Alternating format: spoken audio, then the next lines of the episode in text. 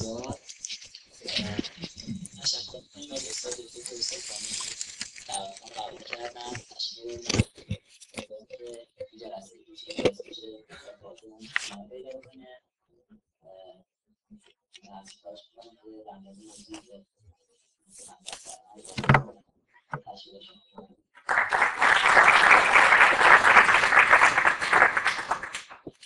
خب خیلی ممنون من فکر کنم خیلی بدونن که اینجا لیسانس گرفتم تو دانشگاه. فکر کنم اگه یه روزی همچین اتفاقی براتون بیفته متوجه میشید خیلی مزه داره که آدم جایی که درس خونده بعد مثلا بره همون رو تدریس بکنه یا که من سالهای شد ده سال بیشتر بود که محیط رو هم ندیده بودم. خیلی خیلی برای من جالب باعث خوشحالیه که اومدم تو این دانشکده و دانشجوهای جدید که الان هستن. یه جوری فکر می‌کنم ناخودآگاه آدم احساس می‌کنه که مثل دوستای قدیمی خود یه روزی من چون همینجا بودم با همین جمع خیلی دوست بودم. به اضافه اینکه من الان واقعا هیچ گزارشی از این دانشکده من از کسی نگرفتم. ولی فکر می‌کنم اون موقع شاید بهترین دانشکده ایران بود از نظر رابطه بین بچه ها رابطه بین استادا با دانشجوها. من کلا بعدنم که ادامه تحصیل بودم جایی به این خوبی ندیدم. خیلی دور لیسانس من خیلی خوش گذشته این دانشکده از این جهت خیلی شخصا بهش علاقه حالا موضوعی که دارم در موردش صحبت می‌کنم ربط مستقیم برق نداره. یه جایی مثال از الکتریسیته خلاصه زدم که در خب تاریخچه سخنرانی هم اینه که اول به من پیشنهاد کردن که بیام چیزی صحبت کنم پیشنهادشون یه چیزی توی مایه بحث کردن در مورد روشنفکری دینی بود. که من اصلا چون دقیقا نمی‌دونم چیه. جوری به نظر من خیلی مبهمه که واژه روشنفکری برای خودش توی یه سنتی تعریف شده که دینی نیست این سنت. وقتی از حرف از روشنفکری دینی می‌زنی مثلا منظور یعنی یه آدمی که دین رو قبول داره مثلا خیلی هم چیز نیست. آدمی جاهل و نادانی نیست مثلا خود فکر هم می‌کنه. واقعا چون نمی‌دونم روشنفکری دینی واقعا چیه یه موضوعی رو خودم پیشنهاد کردم که فکر می‌کنم یکی از موضوعهای اصلی مورد بحث در روشنفکری دینی معاصر مثلا. همیشه بحثایی که بهش میگن روشنفکری دینی که از موضوعهای اصلیش این بود که در واقع بین علم و دین تعارض وجود داره یا نداره. مثلا توی ایران فکر می‌کنم توی سالهای اخیر این بحث به یه شکل خیلی حادی با بحثایی که آقای دکتر سروش را انداخت تحت عنوان قبض و بست تئوریک شریعت. بعد خب یه چندین سال در موردش بحث شد و خیلی بحث هم خیلی داغ بود. کم کم کتابی به این اسم بیرون آوردن. بعدم نهایتا به یه نظریه تحت عنوان تجربه نبوی دست تجربه نبوی رسیدن که در تقریبا در ادامه همون قبض و بست تئوریک شریعته و یه جوری با این موضوع تعارض علم و دین خیلی مربوط میشه. هرچند مستقیما به نظر میاد که ربط نداشته باشه ولی من فکر می‌کنم که یکی از ریشه های اصلی نظریه همین تعارض علم و دین و اخیرا هم اتفاقا همین بحث قبض و بست شریعت اگه دیده باشید تو روزنامه شرق یه چهار پنج مقاله جدیدم رد و بدل شد بین آقای دکتر وحید و چند نفر دیگه. خلاصه موضوع تعارض علم و دین تو ایران هم توی این محیط به اصطلاح روشنفکری دینی خیلی مطرح بوده دیگه. آدمایی مثل مهندس بازرگان همه تقریبا در این زمینه فکر کردن و حرفم زدن. خب من چیزی که می‌خوام در اول می‌خوام مسئله رو مطرح بکنم. چیزی که در موردش داریم صحبت می‌کنیم دقیقا چیه؟ که ما هممون در واقع اینو می‌دونیم که از نظر تاریخی مخصوصا تاکیدم روی این جنبه تاریخی مسئله است. می‌دونیم که یه اتفاقای افتاد از قرن 17 هم به بعد و تعارض واقعی بین علم و دین اتفاق افتاد. یعنی یه جوری اینطوری نیست که من مثلا بگم که همین الان یه نظریه توی ذهن من هست با یه نظریه دیگه ای که توی ذهن من هست و دیگری داره میگه تعارض دارن. یه اتفاق واقعی بوده که افتاده. یعنی مثلا فرض کنید دین به یه معنای حاکم بود همه جا معتبر بود و بعدا وقتی که انقلاب علمی به اصطلاح تو قرن 17 رخ داد یه اتفاق خیلی خاصی برای دین افتاد. یعنی روز به روز از قرن 17 به این ور آدم احساس می‌کنه که دین سلطه خودش رو به این معنا چه از نظر فرهنگی چه از نظر اجتماعی سیاسی از دست داد. تعارض یه تعارض تاریخی واقعی اتفاق افتاده در آدم هم شما اینو می‌تونید ببینید. خیلی ها هستن که در واقع دلیل اینکه دیندار نیستن رو اگر ازشون بپرسید اینه که به علم معتقدن. یه جوری به روش علمی به نگرش علمی به جهان معتقدن. بنابراین از هم از نظر تاریخی هم از نظر فردی همین الان این تعارض وجود داره. یعنی متوجه هستید؟ من اینجوری می‌خوام وارد بحث بشم.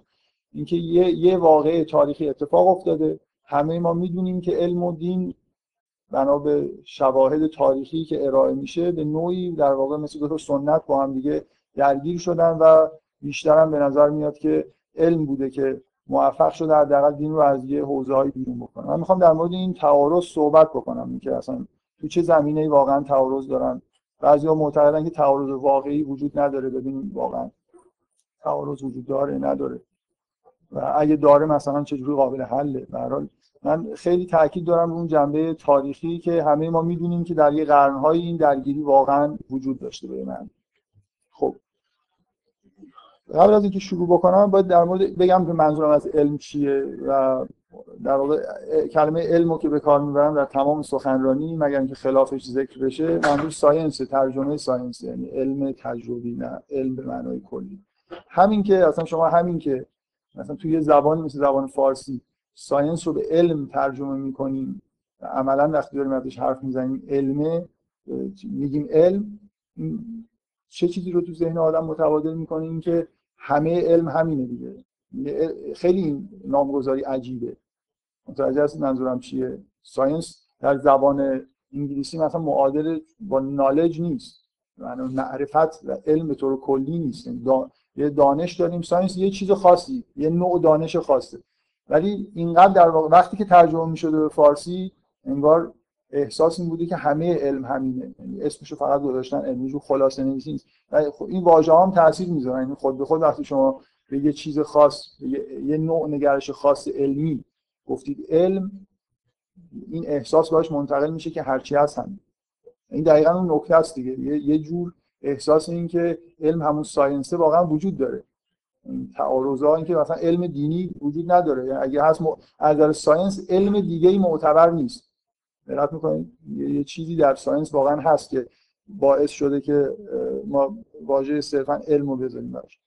science تعریفش ساده نیست. اصلا یه معتقدن که قابل تعریف معنای واقعی کلمه نیست. میگم تنها تعریفی میشه ارائه داد اینه که science همون چیزیه که scientist ها انجام میدن. یعنی یه عده‌ای در عالم واقع به اسم scientist هستن هر کاری اینا بکنن و در ژورنالاشون هر چیزی چاپ بشه این science. و اصلا عجیب نیست. اگه یه خورده به بحثایی که تو فلسفه علم هست وارد باشی با مثلا یه کتاب خیلی معروفی هست به اسم ضد روش مال فایرابن که به فارسی ترجمه شده. اگه اون کتاب این نفر بخونه می‌فهمه چرا چاره ای نداریم به از اینکه همچین تعریفی ارائه چیزی نفی می‌کنن اینکه چیزی به اسم روش علمی وجود داره. که بتونیم بگیم که تعریف کلاسیک اینه که چیزی science ه که از روش های scientific روش های علمی که چیز م... م... به اصطلاح تعریف شده و دقیقی هست اومده. و چون الان به هیچ وجه تو فلسفه علم توافقی وجود نداره بلکه همین کتاب ضد روش معنیش اینه که اسمش به این دلیل ضد روشه که می‌خواد نفی بکنه که اصلا روشی به اسم روش علمی وجود داره. اینکه عملا چیزهایی که ما بهش میگیم science روش های مشترکی رو به کار نمی‌برن. حتی یه حد مشترک خوبی هم نمیشه پیدا کرد بگیم همشون دارن این کار می‌کنن. بنابراین science رو خیلی طبیعیه که همچین تعریف عجیبی ازش ارائه بدیم. مثلا من می‌خوام science هم بیشتر در واقع یه همون حسی که نسبت به چیزایی مثل فیزیک شیمی اینا دارید اینا رو به عنوان science قبول کنید تعریف نکنید. حرف از دین هم که می‌زنیم یه چیزی مثل اسلام. اینجوری خوبه دیگه یه جور تعریفه. science یه چیزیه مثل فیزیک با مثال دارم تعریف می‌کنم. دینم یه چیزیه مثل اسلام.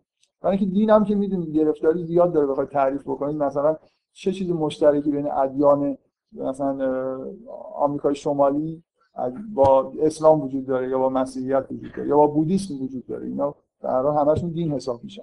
حالا ما یه چیزی یه الگویی مثل اسلام رو به عنوان دین در نظر خب من خیلی خیلی زیاد مطلب نوشتم. معمولا این اتفاق برام میفته که وقتی می‌خوام یه جلسه صحبت کنم به اندازه سه چهار جلسه حرف آمادیم. بعدا آخرش وقتی می نویسم می‌فهمم که چقدر چیزا زیادی اگه خود تون جای جایی صحبت کردم زیاد ناراحت نشه سعی می‌خوام سعی کنم که یه جوری همه چیزایی که گفتم چون احساس می‌کنم هرچی جلوتر میرم مهمتر میشه.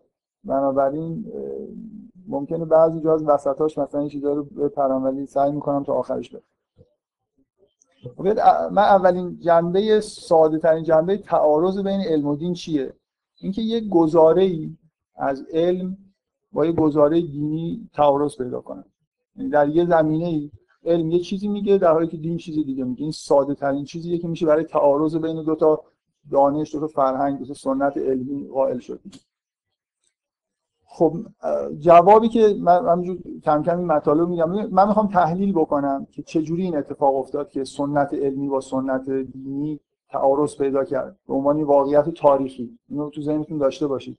اولین پیشنهاد اینه دیگه. تعارض اینجوری پیش اومد. علم یه چیزایی می‌گفت دین خلافش رو می‌گفت. بنابراین با هم دیگه تعارض پیدا کردن. مثل دو تا نظریه مثلا داخل خود فیزیک. خب. یه پاسخ معمول و جالب. اینه که اصلا هم چیزی پیش نمیاد. یعنی حرف اینه که موضوع مشترکی بین علم و دین بعضیا معتقدن من می‌خوام اینو توضیح بدم براتون که چرا این حرفو می‌زنن. که اصلا هیچ جایی بین علم و دین موضوع مشترکی وجود نداره که بخوان هر دو اظهار نظر کنن و بعد این گزاره ها با هم دیگه در واقع تعارض پیدا بکنن. خب یه خورده گنگه دیگه. برای خاطر اینکه به نظر میاد هم علم و هم دین دارن در مورد یه جهان واحد صحبت می‌کنن. چطور ممکنه موضوع مشترک نباشه؟ وقتی که دین هم جهان رو داره توصیف می‌کنه جهان بینی به ما میده. علم هم به معنای جهان بینی علمی میده. بنابراین طبیعیه که با هم تعارض داشته باشه. این چیزی که در جوابش میگن یکی از اصطلاحاتی که حالا من لزوما نمی‌خوام در مورد این موضوع صحبت کنم ولی یکی از کارهایی که تو سخنرانی می‌کنم اینه که یه آدرس هایی بهتون میدم که اگه خواستید بیشتر مطالعه بکنید. یا کتاب معرفی می‌کنم یا یه عنوان میگم که برید مثلا تو گوگل search بکنید ببینید چه چیزایی پیدا میشه. الان خیلی دنیای خوبی شده دیگه. همین یه اسم انگلیسی بهتون بگم می‌تونید مثلا در چند ثانیه مقدار بیشتر از اون که لازم دارید مطلبی بیارید. یه اصطلاحی هست میگن levels of explanation سطح توضیح. حرف اینه که سطح توضیح علم و دین با هم متفاوته. بنابراین گزاره‌هاشون با هم تعارض نداره. خب من مثال بزنم که یعنی چی سطح توضیح های متفاوت فرض کنید توی یه آدم مرتکب قتل شده و توی دادگاه قاضی ازش می‌پرسه که چرا این کار رو انجام دادی؟ خب حالا یه توصیف کاملا علمی در سطح فیزیک و فیزیولوژی قاتل برای رئیس دادگاه میگه.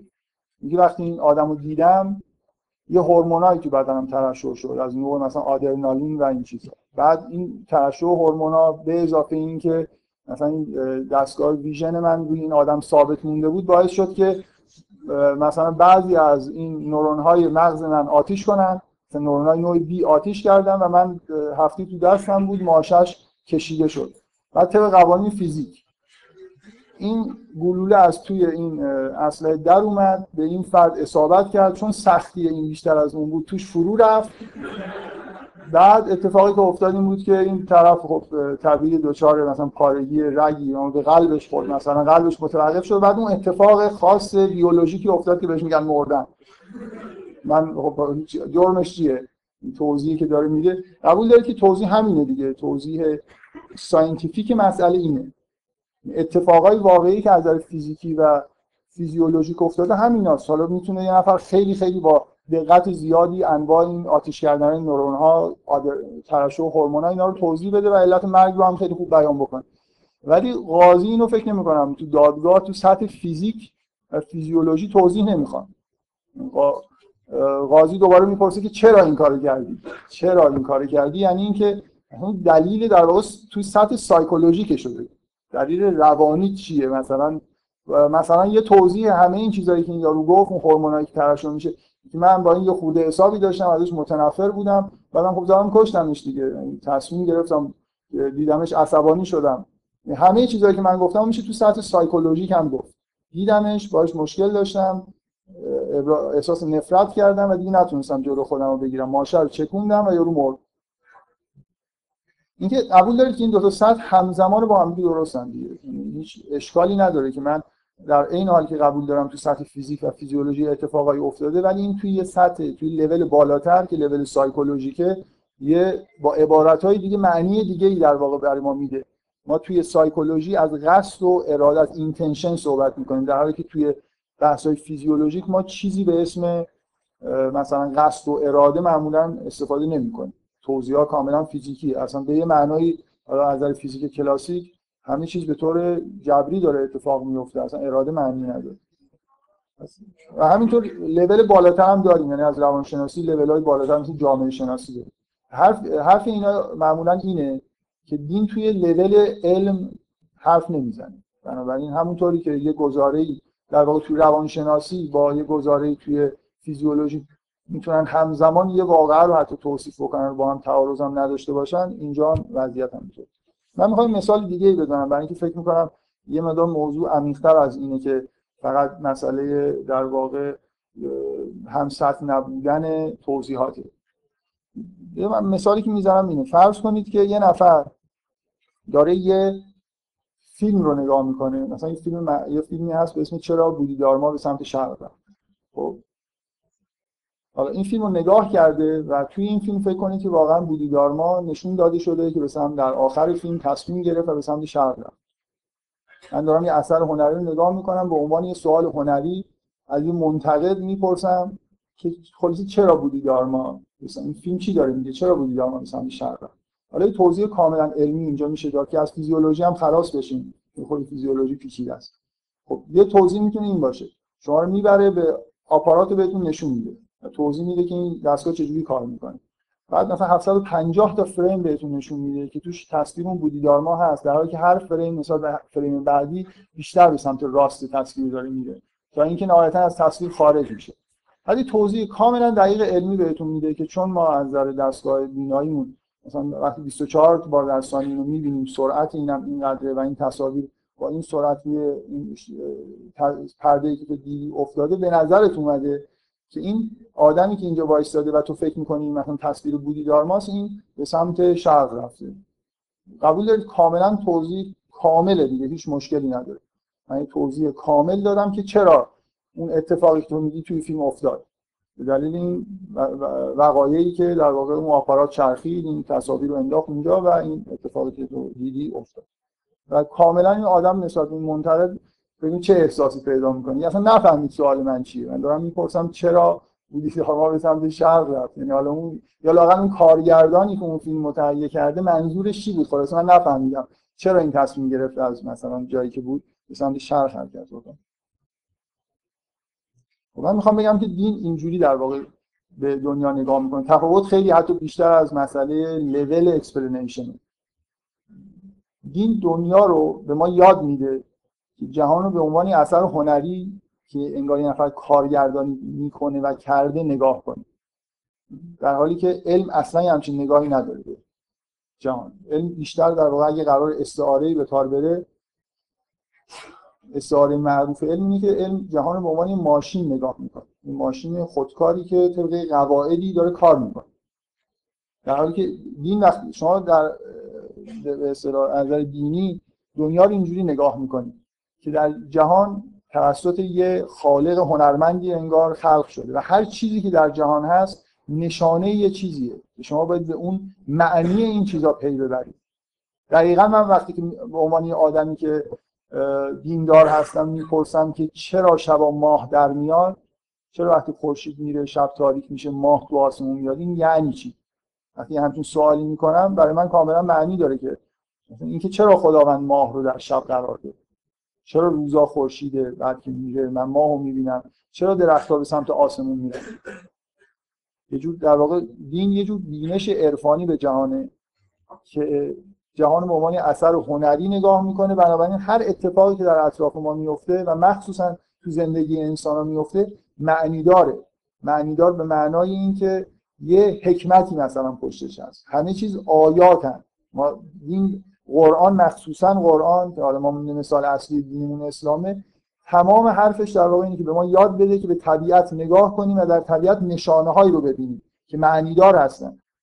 دقت می‌کنید مثلا حرف از اینه که شما به این به این نگاه کنید که مثلا خورشید در آسمون ما هر شب بعد از روز میاد دوباره روز بعد از شب میاد. اینا معنیش این نیست که مثلا برید بفهمید که او خب این خورشید بنا به مثلا قواعد نیوتنی داره میچرخه پس روز بعد از شب میاد. اصلا موضوعی نیست. اینکه همه چیزهایی که در جهان هست معنی دارن و به یه چیزی در واقع ورای خودشون دارن اشاره می‌کنن. که جهان رو در واقع عینا مثل اثر هنری مثل اینکه متن رو دارید می‌کنید یه داستان رو زندگی خودتون رو مثل داستان نگاه کنید. داستانی که اگه اتفاقایی براتون تو زندگی میفته اینا معنی دارن. می‌تونید بپرسید که چرا این اتفاق بد برای من افتاد. از نظر علمی اگه مادری بپرسه که چرا بچه من منگل شد از نظر علمی جوابش خب خیلی ساده است. موقعی که ژناش داشت خونده می‌شد مثلا یه موتاسیونی اتفاق افتاد و این مثلا قسمت های از مغزش کامل نشد. ولی مادر منظورش از اینکه چرا بچه من منگل شد یعنی تو این داستان زندگی من من چیکار کرده بودم که این اتفاق برای من افتاد؟ معنیش چیه؟ دقت می‌کنید فقط اصلا مسئله level explanation اصلا سوالی که در دین نسبت به جهان مطرح میشه که چرا چیزها اینطور هستن که هستن این منظور توضیح دادن جزئیات این که اون چیزهایی که هستن مثلا یه لول از نظر فیزیکی بیایم پایینتر چرا اتفاق میفتن به این معنا نیست. به معنی اینه که دقیقا معناش چیه؟ چه چیزی پشت این ماجرا هست؟ چه حکمتی مثلا خب این خیلی توضیح خوبیه که نشون میده که ما می‌تونیم در واقع یه جوری بعضی از تعارضایی که به نظر می‌رسه توی توضیح توی مثلا علم و دین وجود داره رو اصلا به کلی منکر بشیم. اینکه توضیحات دین در مورد جهان به یه در یه سطح دیگه اتفاق میفتن و به یه دلیل دیگه ای در واقع یه چرای دیگه ای رو دارن پاسخ میدن و به نظر میاد که به راحتی این دوتا با هم دیگه قابل تطبیقن. همون جوری که شما وقتی که در مورد نمایش فیلم تمام جزئیات رو می‌تونید به طور فیزیکی تشریح بکنید و هیچ آدم دینداری به شما اشکال نمی‌گیره که چرا این تشریحات رو می‌کنی یه دلیل برای اینکه بودی دارم به سمت شرق رفت همون چیزایی که اون طرف گفت. دلیل فیزیکیشونه. ولی در این حال این سوال هم جای خودش میمونه که معنی اون فیلم چیه. بنابراین ما توی دین همیشه به ما این رو در واقع داره یاد میده که دنیا رو اینجوری نگاه کنه. یه دنیای معنیدار که پشت وقایعی و پشت همه اشیا و موجوداتی که این دنیا هستن معنی وجود داره. خب پس دوتا در اینقدر با هم فاصله دارن که نمیشه حرف از تعارض یه جواب خیلی متداول به این حرفیه که آیا تعارض بین دین و علم بین گزارهای علم و دین به وجود میاد یا نه؟ خب به این ترتیب میشه گفت که نه. من یه چیزای زیادی رو فعلا همینجور ساعت رو نگاه می‌کنم و ورق می‌زنم برای خاطر اینکه هر چیزی که فکر کنم که میشه ازش گذشت بعضیش حیفه ولی اشکال یادم میمونه اگه آخرش وقت شد برمیگردم بعد از این چیزا توضیح خب توضیح خوبیه ولی اما اما اینکه این, این توضیح چه چیزی رو داره رفت می‌کنه؟ تعارض بین یه جور نگرش دینی و نگرش عرفانی رو با علم رفت می‌کنه. ولی دین از نظر ما با همون نمونه خاصی که مد نظر ما هست و اصولا اکثر ادیان از این پیروی می‌کنن به غیر از نگرش معمولا صاحب متن هم هست. دین خیلی جا اصلا معادل با وجود متن مقدس نیست. در مورد اسلام ما فقط توی اسلام یاد نمی‌گیریم که یه جور خاصی به جهان نگاه کنیم. متن مقدس داریم. توی متن چیزایی نوشته شده. فقط چیزایی که توی متن نوشته شده فقط از نوع جواب دادن به اینجور چراها نیست. احکام هم توی دین هست و به اضافه اینکه حتی در مورد جهان گزاره گفته میشه توی متن. متن دینی فقط آمدیم و توی متن دینی ما نوشته بود که زمین گرد نیست. بعد علم می‌رفت مثلا ثابت می‌کرد که زمین گرد است. خب این تعارض دیگه بنابراین متن دینی می‌تونه با علم واقعا تعارض گزاره پیدا کنه. درسته؟ اون توضیح توضیح خوب و قشنگیه. به نظر من تعارض بین بینش علمی و بینش عرفانی رو در واقع از بین می‌بره که بینش عرفانی جزء خیلی خیلی مهمی از بینش دینی در همه ادیان چیزی که من گفتم واقعا اون نوع نگاه مشترک بین همه ادیان هست. ولی همه دین فقط یه جور نگرش عرفانی نیست. دین متن داره و متن می‌تونه گزاره هاش گزاره هاش من فکر کنم به من میگم ببخشید. خب. از هر دو نفر عذرخواهی کردن. از من برای اینکه چیزی گفتن که نباید می‌گفتن از اون طرف هم برای اینکه باش حرف نزدن خلاصه. یه کاری کردن که از هر دو طرف مورد تهاجم قرار خب بس قبول دارید که مثلا فرض کنید در متن دینی ما حرف از هفت آسمان شده. خب هفت یعنی داره به یه چیزی اشاره می‌کنه در آسمان ها به اسم هفت آسمان. خب علم حالا خیلی کهکشان ها رو کشف کرده. کو این هفت آسمان کجاست؟ میشه این سوالو کرد دیگه درسته؟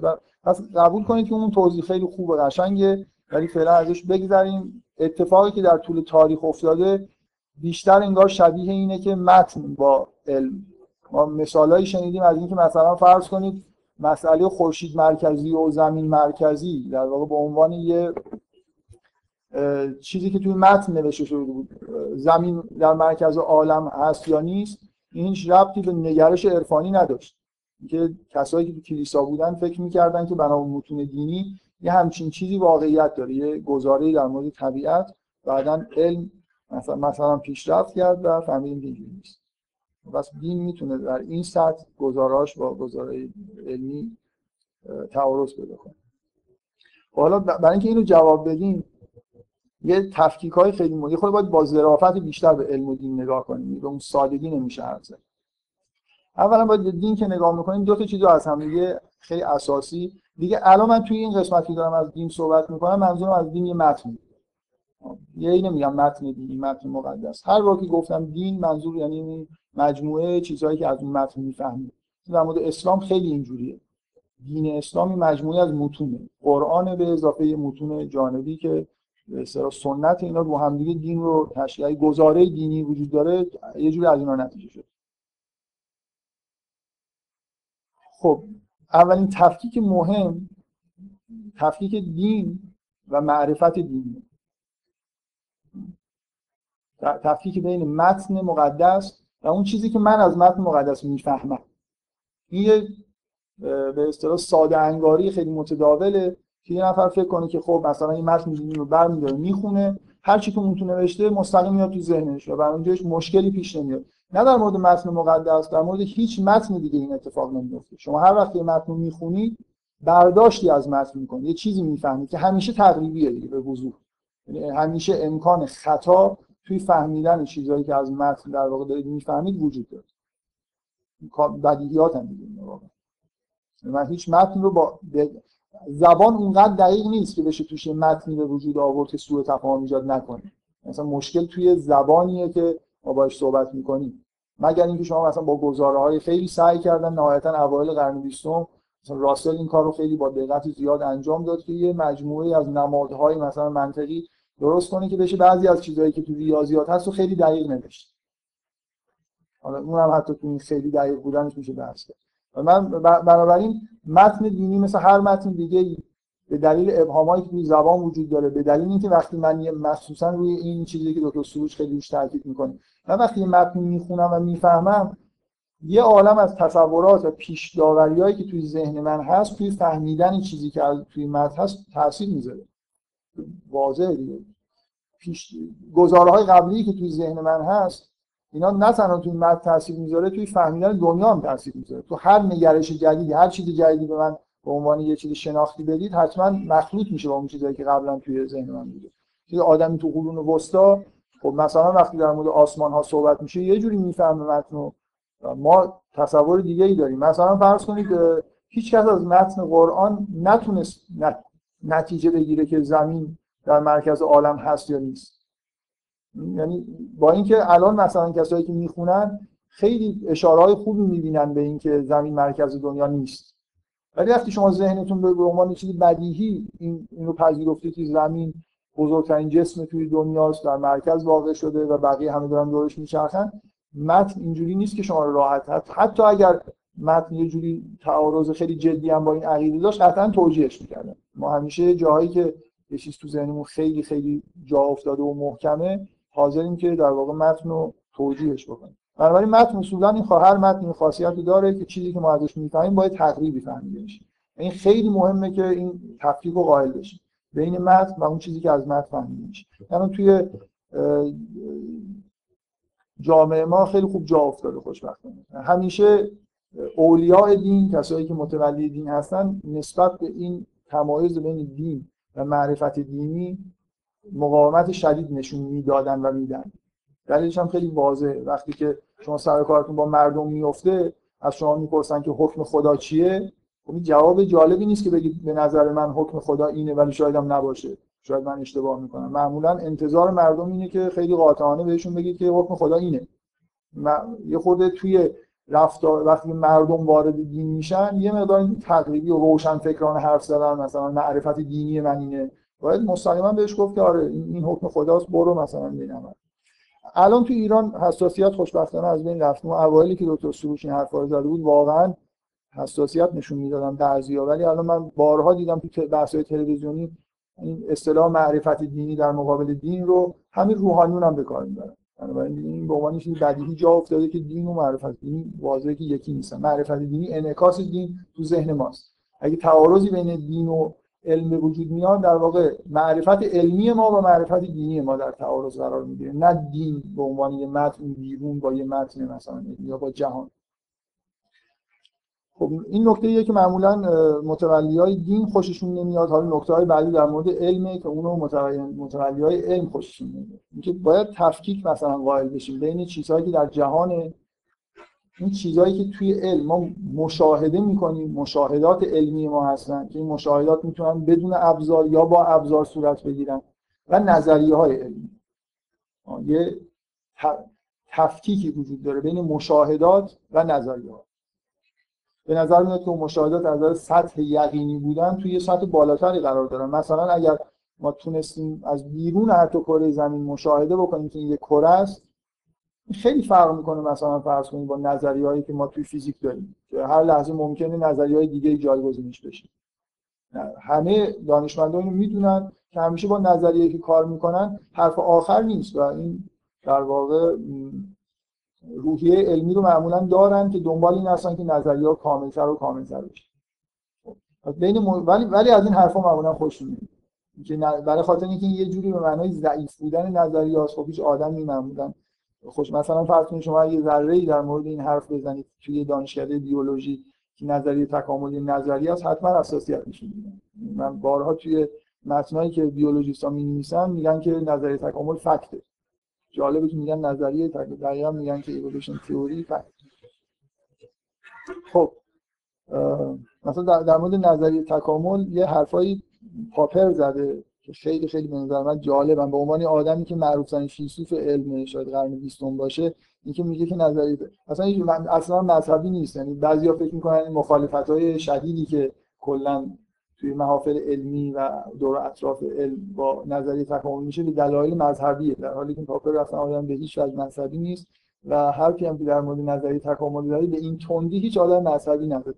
میگه اصلا نظریه تکامل توتولوژیه یعنی کاملا تکرار یه چیزی میگه من ایدهش اینه وقتی که شما میگید که اون چیزی که به حساب فیتسته یعنی از همه بیشتر با محیط تطبیق داره بقا پیدا می‌کنه هیچ حرفی به غیر از این نمی‌زنید که اون چیزی که بقا باید پیدا بکنه بقا پیدا می‌کنه. و اینکه fittest که معلوم نیست fittest یعنی همین که چی برای بقا بهتره.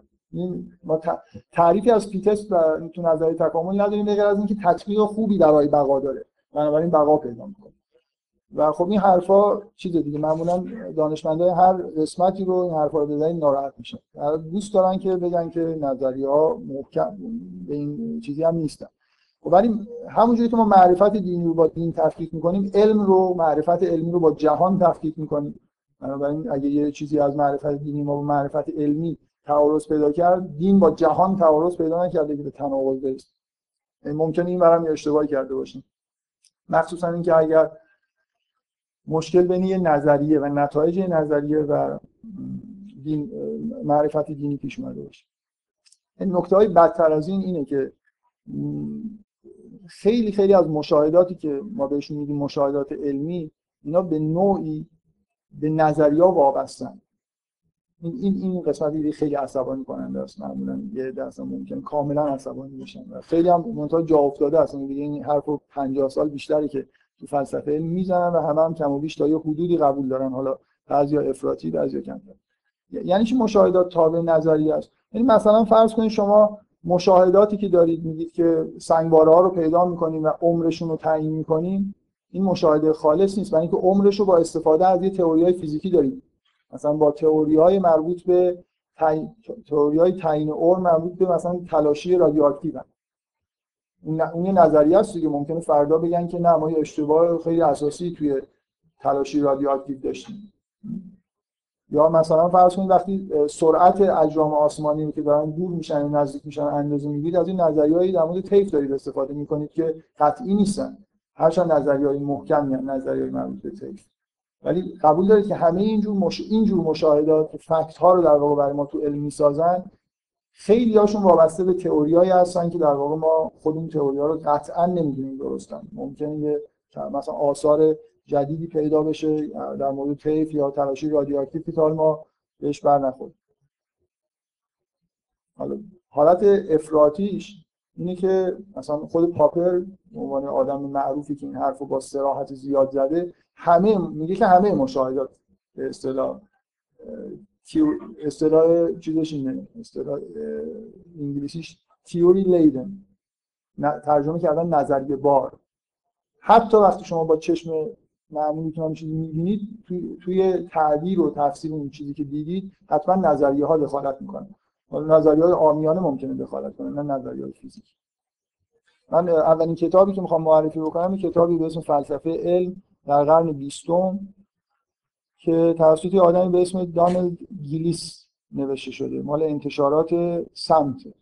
کتاب خیلی خوبیه که نظریه های جدید فلسفه علم و با یه نگرش خاصی در واقع دنبال می‌کنه کتاب معروفی هم هست. نویسنده‌اش هم آدم معروف من اینو گفتم برای خاطر این نمی‌خوام وارد این بحثا بیشتر بشم. اگه کسی دوست داشت بره.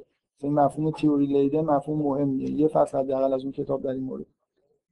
خب حالا الان روشنی دیگه. حرف از تعارض بین گزاره های داخل یه متن و گزاره های در واقع توی معرفت دینی با معرفت علمیه و چیزی که در واقع زمینه ای که آماده میشه برای اینکه همچین چیزی در مورد این تعارض بحث بکنیم که به نظر من این تعارض می‌تونن وجود داشته باشن. اصلا مثل در واقع دفعه اول نیست که بگیم اصلا تعارضی به وجود نمیاد برای خاطر اینکه دین ممکنه در مورد کهکشان هم توی متن چیزی نوشته شده باشه. اینه که تعارضا به سه شکل به طور کلی اگه بخوایم وارد جزئیات نشیم میشه در واقع در موردشون بحث کرد. اینکه متن رو غلط فهمیدیم یا اون نظریه علمی که بهش داریم ارجاع میدیم غلطه. یا هم که دوباره برگردیم به همون اول. یعنی فهمی از اینجاست که level explanation با هم فرق من می‌خوام دو برای هر کدوم اینا یه مثال بزنم و چون دارم ساعتم نگاه می‌کنم یه خرده کوتاه‌تر این قسمت رو میگم برای اینکه در مورد بعضیاش جای دیگه بحث کردم. حالا خیلی برای خودم مثلا تکراری حالا برای اینکه شما نشنیده باشید. اولین مثالی که می‌زنم اینه که در قرآن در متن مقدس ما نوشته شده که خداوند جهان رو در 6 روز خلق کرد. خب؟ همتون احتمالا میشنیدید در 6 روز خداوند جهان رو خلق خب علم هم چیزی نمیگه. مدت خلق جهان حالا خلق به هر معنایی مثلا بگیرید 6 روز نیست به دلیل خیلی واضح. یعنی اینکه روز وقتی وجود داره که کره زمین مثلا دور خودش بچرخه و 24 ساعت معنی داشته باشه. اصلا زمان به این معنایی که ما بهش میگیم روز خود نامفهوم. خب اینجا تعارض چجوری نقض میشه؟ که متن خود دقیق‌تر بخونید دیگه. ببینید این کلمه یوم که توی قرآن میاد بقیه جاها رو نگاه حداقل کاری که یه نفر وقتی متن می‌خونه از شعر گرفته تا هر چیزی اینی که واژه ها رو نگاه کنید ببینید مثلا این شاعر این واژه رو به چه معنایی داره به کار می‌بره. لزوما به معنایی که من می‌فهمم نیست. ممکنه اولا ممکنه در زبان عربی 1400 سال خورده قبل کلمه یوم معنی های دیگه هم داشته که الان حذف شده.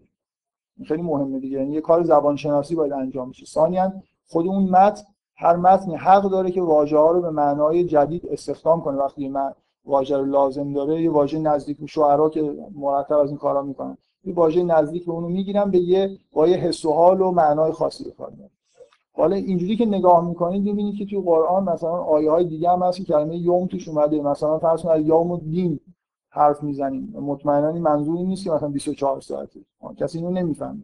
از این واضحتر یه جایی تو قرآن از روزی حرف می‌زنه که میگه که این روز دقیقا میگه یومی که معادل با خمسین الف سنت ما تعودون به اندازه پنجاه هزار سالیه که شما میگید. یه روزی که به اندازه 150 به اندازه 50 هزار ساله. روز بعدش 24 ساعت نیست دیگه. به این وضوح به این راحتی میشه اینو فهمید که توی متن قرآن وقتی از یوم حرف زده میشه منظور اون چیزی نیست که ما بهش میگیم روز یا 24 ساعته تو خود متن حرف از روزی داره می‌زنه که 150 هزار و پنجاه هزار سال طول می‌کشه. تازه حالا از متن اینجوری در نگاه روزای طولانی تر از این هم هست. معلوم نیست اون 6 روز چند روز بودن. شما چی می‌فهمید که روز اصلا توی قرآن به معنای روز یوم توی قرآن به معنای روز که ما به کار می‌بریم تو زبان فارسی الان نیست. به معنای چیزیه که شاید یه دوره زمانی. فقط هم. به هیچ وجه اینجوری نیست. در مورد روز به معنای خاصش به کار میره توی همین زندگی روزمره و جایی که حرف از آفرینش یا قیامته به معناهای دیگه هم داره به کار میره و کلا به یه دوره خاص زمانی.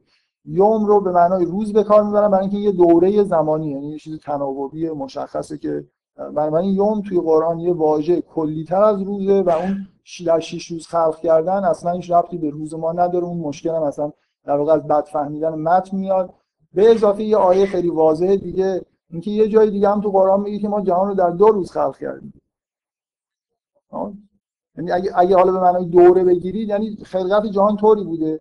که از یه جهت میشه به 6 دوره تقسیم کرد. اعتباری به تقسیم بندی به دوره ها اعتباریه دیگه. اصلا مسئله زمانی نیست. اون یومی که اونجا داره به کار میره حتی یه طول زمان مشخص نیست. یعنی از یه دیدگاهی شما می‌بینید که جهان در شش روز خلق شده به معنای اینکه شش دوره داشته. و جور دیگه میشه نگاه کرد شما بگید دو دوره. قبل از مثلا این حادثه بعد از این حادثه. دو تا دوره مجزا داره. اصلا دیگه این اینا به وضوح نشون میدن که به هیچ وجه روز حتی یه دوره زمانی مشخص در یه جای خاص هم نیست. بیشتر به معنای یه قطعه از زمان. مثال دوم یه مثال تاریخی باید بزنم نمی‌تونم مثال معاصر بزنم. هم توی کتاب مقدس تو بایبل هم توی قرآن این داستان حضرت یوسف اومده و توی داستان در هر دو جا اومده که پادشاه خوابی می‌بینه حضرت یوسف تعبیرش می‌کنه و معنیش اینه که مثلا در سالهای آینده از کشاورزی چه اتفاقایی توی مصر میفته و این تعبیر درست در میاد. یوسف بر اثر همین تعبیری که می‌کنه فرمان روان میشه و الی آخر خب می‌دونید که بعد از اینکه به اصطلاح دوره عصر روشنگری شروع شد انقلاب علمی شروع شد اصلا رویاها اعتبار خودشون رو از دست دادن. تعبیر رویا جزو خرافات شد. فرض کنید شما تو قرن 19 هم دارید زندگی می‌کنید مثلا سال 1855 و قرآن هم دستتونه. و اون آیه رو می‌خونید و یه تعارضی احساس می‌کنید که رویاها که چیز ندارن از نظر اصلا این حرف علمی نیست. شما بگید که رویایی می‌تونه در مورد آینده مثلا خبر بده. یعنی چی؟ من, من یه عبارتی نوشتم از یه آدمی مثل جسن 1855 ببینید جو از نظر علمی چجوری داره در مورد رویاها بحث علمی می‌کنه. و اساس بحثش هم اینه که همه رویاها در اثر محرک های حسی که موقع خواب به آدم وارد میشه یه سری تصاویر به اشتباه تولید میشن که اینا رو ما در واقع تو رویا مثلا این متن میگه هر صدایی که به طور نامفهوم دریافت شود موقعی که نفر خوابه تصاویر متناسب با خود را در رویا به وجود میاد صدای قرش قرش تندر ما رو در میان جنگ قرار میده. یعنی شما وقتی که اگر خوابیده باشید رعد و برق بشه خواب جنگ میده اگر رو انداز ما پس رود ممکن است خواب ببینیم که مثلا اوریان راه می‌رویم و در آب افتادیم. دردهای موضعی تصوراتی از قبیل تهاجم سوء رفتار یا جراحت ایجاد می‌کنن و الی آخر این متن خود طولانی تر من دیگه حذفش کردم کاملا نظریه‌اش مشخصه اگه این نظریه علمی غالب توی قرن 19 هم شما قبول بکنید بحث تعبیر رویای یوسف کاملا خرافات. ولی همین متن رو من از توی مقدمه کتاب فروید کتاب معروف تفسیر رویاش نوشتم که این نظریه رو توضیح میده و برای اولین بار به عنوان یه نظریه علمی بحث تفسیر رویا رو پیش می‌بره. کتاب تقریبا نقطه عطف روانکاوی اصلا شروع خود فروید هم همیشه به عنوان مهمترین کتاب خودش به این کتاب اشاره می‌کرد که دقیقا سال 1900 چاپ شده. خب توی نظریه فروید رویا به شدت محتوا داره محتوای روانی داره و خیلی به درد بخوری ولی محتوا بیشتر روانیه یعنی رفتی به حوادث آینده نداره. بعدا سالهای بعد نظریه مثل نظریه یونگ میاد که الان شما توی به تفسیر رویا حتی در کتابایی که جنبه کاملا علمی دارن و خیلی جاها ممکنه. مثلا هنوز موضوع روانکاوی به کلی چیز نیست قلب نظریات علمی نیست. ولی الان به عنوان تفسیر رویا حرف از این که رویا به دلایل علمی یونگ سعی می‌کنه توجیه کنه به طور علمی که چجوری یه رویا می‌تونه خبر از یه واقعی در آینده بده. وارد بحثش نمیشم. ولی می‌خوام بگم که این نمونه یه تعارضیه که علم داره اینجا در واقع حرف اشتباهی می‌زنه. شما در سال 1855 تعارض رو حس می‌کردید ولی الان اصلا تعارض رو حس نمی‌کنید. فکر می‌کنید که اتفاقا می‌تونید من واقعا می‌تونم این کار براتون بکنم. کتاب بهتون مثلا معرفی بکنم. برید نمادهای مثلا رویای پادشاه رو تو اون کتابایی که الان منتشر میشه ببینید و ببینید که چقدر تفسیر یوسف از اون رویا درسته. چقدر خوبه. مثلا فرض کنید اینکه هفت تا از یه شی وقتی که ظاهر میشه بیش از هر چیزی اشاره به هفته نه به اون اشیا مثلا یه چیزیه که توی کتابا می نویسن چجوری عدد به طور مستقل توی خواب ظاهر میشه. من در مورد این چیزا الان بحث کردم. جایی. مثال سوم من نگران وقتم همون مثال هفت آسمانه. اینم من مفصل توی دانشگاه شریف جلساتی هست. واقعا مفصل اینجا بحث کردم. می‌خوام مختصرش اینجا بگم. اینکه تو قرآن حرف از هفت آسمان زده میشه. این هفت آسمان چی؟ اینکه با نظریه علمی تعارض داره. یعنی چجوری میشه؟ علم درست میگه قرآن درست مثلا هفت آسمان اول از متن چی می‌فهمیم؟ ثانیا یعنی که اگه چیزی که می‌فهمیم با علم یکی نیست چجوری میشه در واقع تعارض رفته خب تعابیر عجیب و غریب اخیرا مثلا تو همین صد سال اخیر کسایی که علمی خود بلد بودن هزار جور تعبیر در مورد هفت آسمان کردن که همشون در واقع یه جوری با بیدقتی انجام شده. مثلا یه نفر من یادم نیست کی هفت لایه جو رو به عنوان هفت آسمان لایه های خود جو که می‌رسیم. اینو به عنوان هفت آسمان معرفی کرده یعنی میگه که جز معجزات من همیشه از این حرفا می‌زنن این جز معجزات قرآنی که به هفت لایه جو هفت تا می‌تونید بگی هشت لایه. هفت. لایه هم چیزی گفتن حالا دانشمند همین شما بگید فردا می‌کنن هشت و یه, یه نفر ندیدم واقعا شنیدم که یه نفر این نظریه جهانهای موازی هست. اینکه در آن واحد مثلا یه جهان ما داریم و جهانهای دیگه می‌تونه وجود داشته باشه که هیچ ارتباطی هم بین این جهان نیست. هفت آسمان اینجوری تعبیر کرده که مثلا هفت جهان موازی. بعد به این آیه قرآن هم شما دقت کنید که حضرت نوح به قوم خودش میگه که علم ترا کیف خلق الله و سبع سماوات طباقا میگه که نمی‌بینید خدا و این آسمان های هفت رو چگونه روی هم دیگه مثلا قرار داده. طبقه طبقه اینا رو آفریده.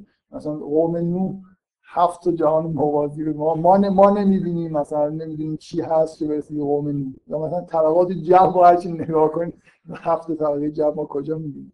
اصلا یعنی یه خود به متن نگاه نمی‌کنن یه بار لااقل این کتاب الموجن چیزی رو ورق بزنن ببین این سبع سماوات یه چیزی که دارن میگن به بقیه جا می‌خوره یا نه؟ اولین چیزی که به ذهنشون می‌رسه جالبه میگن.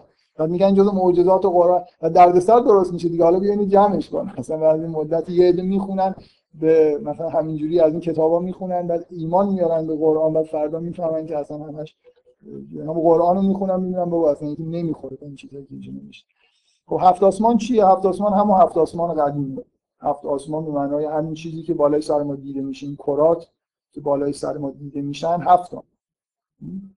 هفت تا چیز دور زمین به نظر میاد که هفت تا کره وجود داره که دور زمین داره میشه.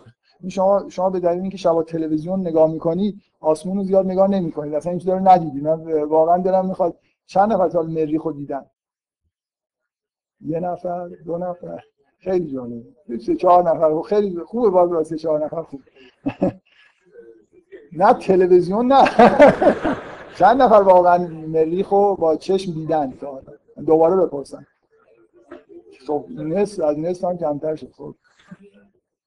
تلویزیون که ما از سیاره نمی‌دونم بی 156 هم دیدیم نمی‌دونیم کجا هست اصلا.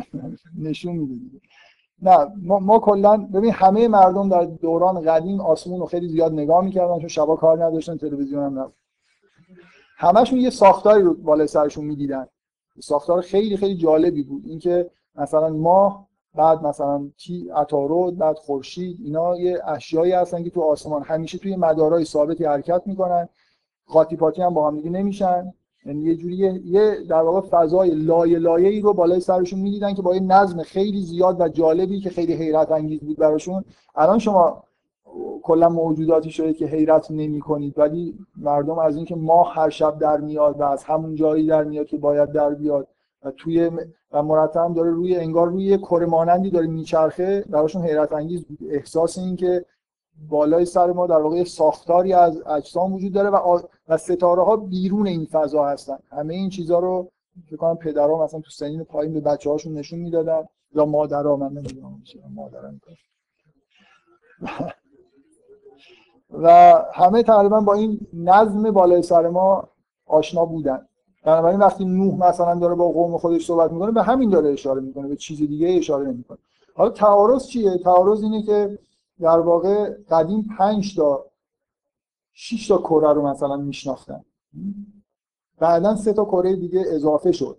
یعنی مثلا قدیما اورانوس و نپتون و پلوتون رو چون قابل رؤیتی نبود نمی‌دیدن. سالها بعد از اینکه مثلا تلسکوپ اختراع شد تازه نپتون رو دیدن. چرا نمی‌دیدن؟ برای اینکه خب کجا رو نگاه کنن که ببینن؟ وقتی شما نمی‌دونید که کجا رو باید نپتون رو می‌دونید چجوری کشف کردن؟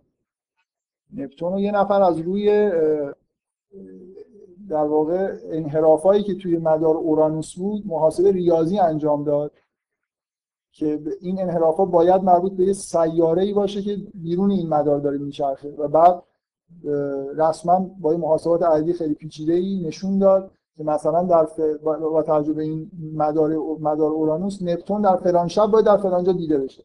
بعد یه نفر رفت رصد کرد و نپتون رو دید. اینجوری نبود که همینجوری هم شما مثلا تلسکوپ حساب خب این همه چیز هست. چجوری بفهمیم که یه سیاره مثلا یه سیاره است که داره؟ به کندی داره حرکت می‌کنه.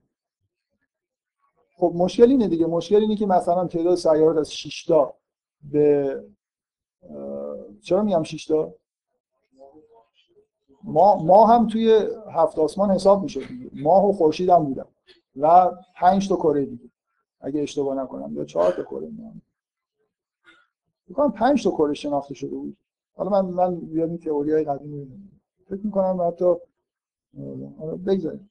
زحل که میشناختن خب مشکل اینه دیگه. مشکل اینه که در واقع به چیزی داره اشاره میشه که بعدا علم در واقع خورده جلوترش برده. تعداد سیاره ها به نظر میاد بیشتر از این. خب حالا این مشکل چجوری حل بکنیم؟ اگه هفت آسمان متن درست داریم می‌فهمیم و علم هم چیز دیگه ای ظاهرا داره میگه هفت آسمان معنی نداره. بعد از این بعد اینکه یه جوری به نظر می‌رسه که هفت آسمان زمین مرکزی رو داره ترویج می‌کنه یعنی ما جو وایسادیم اونا دارن دور ما میچرخن. لایه هایی وجود داره. خب مشکل چیه؟ ببین ببین مشکل در واقع اینجوری حل میشه. شما وقتی که حرف از این می‌زنید که مثلا 9 تا سیاره حالا بعضیا میگن 10 تا سیاره دور خورشید داره میچرخه همه ما می‌دونیم که یه مجموعه خیلی خیلی زیادی از سیاره های وجود داره که بین مریخ و مشتری قرار گرفتن. ها این فاصله بین این دو سیاره هست چرا اونا رو نمیشمرن دانشمندا تعداد سیاره اینجوری هزاران هزار سیاره میشه چند هزار سیاره میشه چرا نمیشمارن؟ به دلیل اندازهشون کوچیکن. چون ریز هستن شمرده نمیشن. خب پس این ملاک اینجا وجود داره که به ما میگه که نقطه سیاره وجود داره. ملاک ریز و درشت بودن. که جرمشون به اندازه کافی مثلا چیز باشه. قبول دارید دیگه؟ یعنی تعداد سیاره خیلی می‌تونه بیشتر از این باشه. پس ما با یه ملاکی با یه ملاک علمی که مربوط به جرم و اندازه هست ملاک کاملا علمی کمیه یه تعداد از این سیاره ها رو در واقع میریزیم دور میگیم 9 تا وجود داره. خب دین هم همین کارو می‌کنه. شعرا هم همین کارو می‌کنه. ملاک شعرا مثلا چیه برای اینکه وقتی دارن از سیاره ها صحبت می‌کنن اگه بخوام بشمارن اینکه دیده بشن یا دیده نشن. یه ملاک دیگه. من هر چیزی که از زمین با چشم غیر مسلط دیده بشه نسبت بهش احساسی پیدا می‌کنم. بنابراین می‌تونم مثلا فرض کنید نظمی در بالای سر من دیده میشه. یه چی... من یه کتاب با خودم آوردم که یه, یه خانومیه به اسم شیمبورسکا. یه شعری داره به نظر من شعر خوبیه. یه شعری به اسم زیادی. من اینو خود بخونم تا یه جاهایش که متوجه بشید منظورم دقیقا چیه. میگه میگه ستاره جدیدی را کشف کردن و این بدین معناست که دور برای ما روشنتر شده و چیزی اضافه شده که تا به حال نبوده باشه ستاره بزرگ است و دور از ما. اونقدر دور که کوچک حتی کوچکتر از دیگر ستاره هایی که ستاره هایی که کوچکتر از آنن دیگر اینجا حیرت چیز عجیبی نمی‌دید اگر برای اون وقت داشتیم قدمت ستاره جرم ستاره موقعیت ستاره همه اینها شاید کافی باشد برای یک تز دکترا. و یک گیلاس ناقابل شراب و در محافل موثق نزدیک به آسمان ستاره شناس حالا بذار می‌فهمید می‌فهمید دید شاعر چیه؟ یه ستاره که کشف شده که مثلا نمی‌بینم و فقط یه چیزی هست. شما به من بگید که یه ستاره ای هست. جرمش اینقدر فاصلهش اینقدر و حتی ممکن از نظر فیزیکی معنی برای ستاره شناس داشته باشه. برای برای شاعری که روی زمین داره زندگی می‌کنه و می‌خواد و نسبت به خورشید احساس داره نسبت به ماه احساس داره نسبت به هر چیزی که بالای سرش می‌بینه احساس داره بر اساس اینا در واقع داره دنیا رو می‌شناسه احساسی نسبت به جهان پیدا می‌کنه. اینا براش معنی داره دیگه ولی وجود یه ستاره ای در یه جایی که اگه مثلا فاصلش 150 هزار سال نوریه و اگرم مثلا معلوم با تلسکوپ دارم می‌بینم در واقع 150 هزار سال قبلش رو دارم می‌بینم. چه احساسی به شاعر دست میده و به آدم معمولی دست میده از دیدن همچین چیزی از فهمیدن اینکه همچین چیزی وجود داره؟ به از اینکه یه چیزی که میشه اندازه‌گیری هایی کرده باشه تز دکترا نوشت. ببینید حرفی که می‌زنه می‌فهمید منظورش چیه دیگه. از وقتی تز دکترا رو نوشتید و خوشحال شدید و یه گیلاس شراب خوردید این وارد زندگی شما شده این ستاره. وجودش به عنوان یه شی اصلا ربطی به ما نداره. اینجوری ربط داره پیدا می‌کنه. شاعری که نمی‌خواد تز دکترا بنویسه و آدم دیگه ای که نمی‌خواد در مورد اون ستاره تز دکترا بنویسه احساس خاصی هم نداره به زندگیش هم ربط نداره. اینکه در بینش عرفانی در بینش شاعرانه در بینش دینی. ما به چیزایی که می‌بینیم توجه می‌کنیم. و همون دلیلی که من می‌تونم مثلا سیاره های خرد رو از نظر علمی کنار بذارم می‌تونم اورانوس و نپتون و پلوتون هم بذارم کنار چون دیده نمیشن و به من ربطی ندارم. احساسی نسبت بهشون الان شما چه احساسی نسبت به اورانوس دارید حالا شما میگم و احساسی نسبت به مریخ دارید دیگه اون رو ندید دیدم ندید ولی اگه مریخ رو دیده باشید وقتی که مثلا داره طلوع می‌کنه یه شب خاصی مثلا یه شب مثلا رسما اعلام کردن گفتن برید ببینید. و نرفتید ببینید. بعد وارد زندگیتون میشه به عنوان یه چیزی که حالا اگه هر شب مثلا ستاره رو نگاه کنید و نظمشون براتون جالب باشه اون وقت میشه به عنوان یه نشانه یه نشانه ای که در واقع اشاره به چیزی ماورای خودش می‌کنه بهش نگاه کرد. اینجا ببینید این اختلاف بین هفت آسمان و نمی‌دونم نه سیاره و منظومه شمسی نمی‌دونم خورشید مرکزی یا زمین اصلا مسئله زمین مرکزی بودن نیست. مسئله اینه که ما دنیا رو اینجوری می‌بینیم. دقت اون نظم وجود داره. چه چیزی در هفت هفت آسمان غلطه؟ من بالا سرمون نگاه می‌کنم و یه نظم اینجوری می‌بینم. همین هست دیگه. حالا اینکه شما مثلا اگه خورشید و مرکز قرار بدید محاسبات ساده تر میشه. این حرف شد محاسبه نمی‌خوایم بکنیم حالا خصوصا برای دانشمندا این چیزا جالبه که می‌خوان محاسبه انجام بدن. برای من که می‌خوام نظم جهان رو ببینم یه احساسی داشته باشم مثلا یه جور عارفانه به جهان نگاه کنم مثلا هیچ قبول دارید که؟ یه سری تعارضا همچنان شاید دیده نشن ولی یه خود تحلیل بکنید. تعارض به دلیل همون در واقع اختلاف تو level explanation داره پیش میاد. خیلی جامع من سه مثال رو انتخاب کردم که تعارضای واضحی هستن. خب نتیجه این حرفا تا اینجا زدم چیه؟ یه سری تعارضات گزاره‌ای وجود داره و به نظر میاد که این تعارضها در واقع نتیجه سری سوء تفاهم‌ها بوده. یعنی می‌شد مثلا با تحمل بیشتر خود صبر کنیم سوء تفاهم‌ها رفتش ولی ولی برگردیم به سوالی که من مطرح کردم که یه اتفاقی تو قرن 17 و 18 مخصوصا افتاد. تعارض‌های خیلی خشونت آمیزی بین دین و علم به وجود اومد. فضای اون تعارضا اینجوری نیست که مثلا فرض کنید سوء تفاهمی پیش اومده باشه. حالا مثلا اگه الان شما برید یه سری متون دینی بد فهمیده شده یا فرض کنید نظریه علمی باطل شده رو به عنوان مثال به دانشمندا نشون بدی به کلی بگن خیلی خوب باشه قبول کردیم. ببخشید مثلا ما خیلی با شما معارضه کردیم. فضای قرن 18 هم خیلی خشنتر از این حرف هست که مربوط به چند تا یعنی بیشتر اینجوری به نظر می‌رسه که منتظر بودن که یه چیزی از تو متن گیر بیارن دیگه سر مثلا اینا رو بکوبن به دیوار. با حس اینجوری در تاریخی به نظر میاد وجود داره بین مثلا سنت علمی و سنت دینی من می‌خوام بگم این اینجوری نیست. یعنی این توجیه خوبی برای اینکه چرا این وقایع تاریخی اتفاق افتاد اینکه چهار تا نمی‌دونم گزاره. حالا اصلا همه ادیان بیچاره مسیحی و یهودی که اصلا رو بایبل تعصب زیادی که تحریف شده اصلا چیزی نبوده که بخواد تحریف بشه. ما هستیم و مسلمان ها هستن که رو متنشون به عنوان اینکه این کلام خداست تاکید دارن. اونا تاریخ قوم یهود بوده یه عده نوشتن.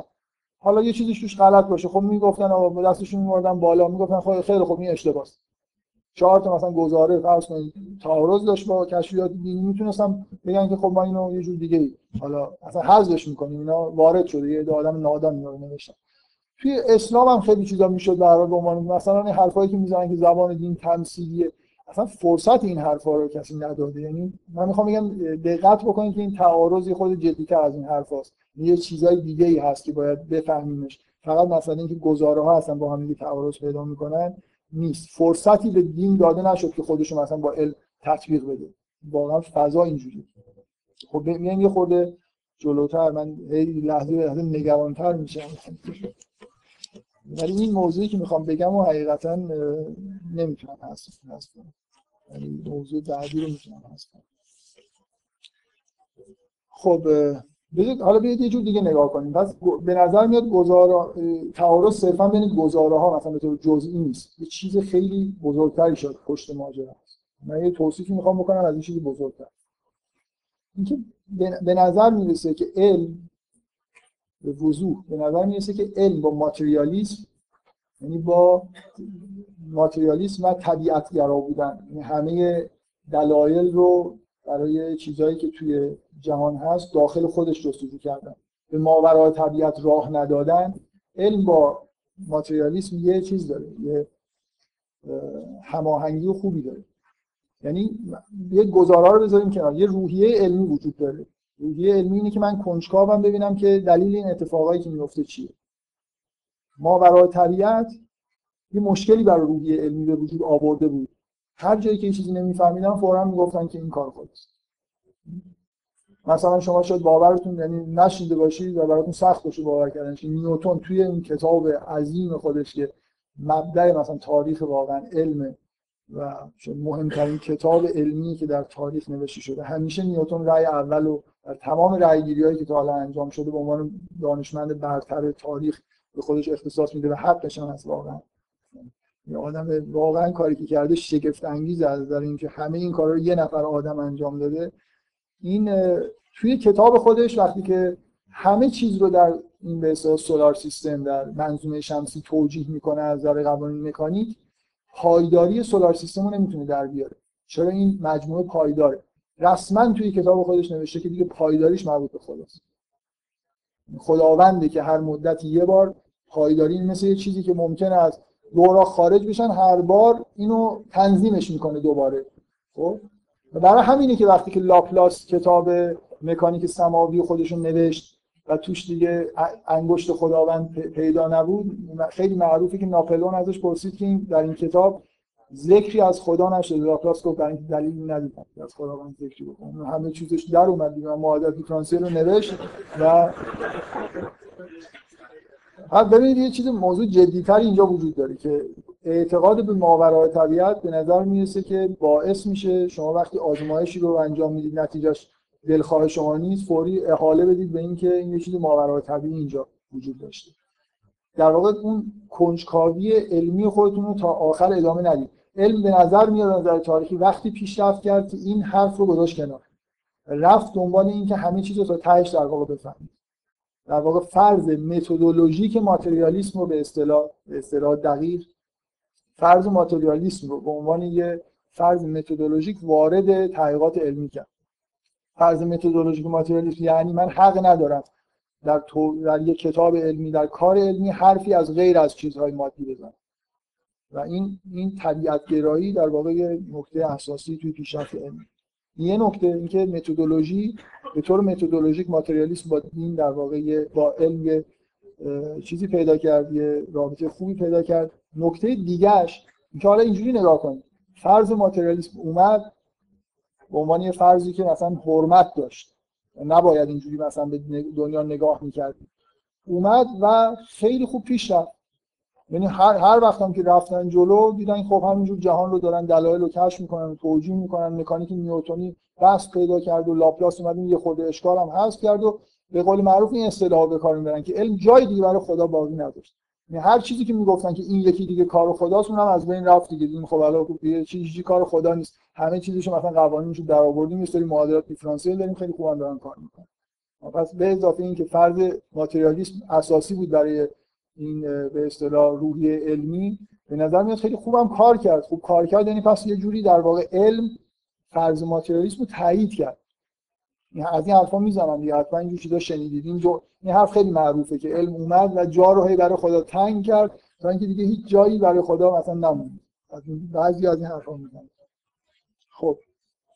خیلی این به نظر از اون حرفای قبلی عمیق‌تر می‌رسه. یعنی بین یه گزاره و یه گزاره نیست. اون یه به اصطلاح پارادایم با یه پارادایم دیگه اساسا دارن در, در واقع علم تاییدیه بر ماتریالیسم به عنوان یه نظریه رد. من از اینکه آدمای وسط این اشکالی که من مطرح کردم دارم میرم بیرون خود نگرانم. واقعا جوابش میشنیدم بعدم می‌رفتم. میرن میرن کافر میشن.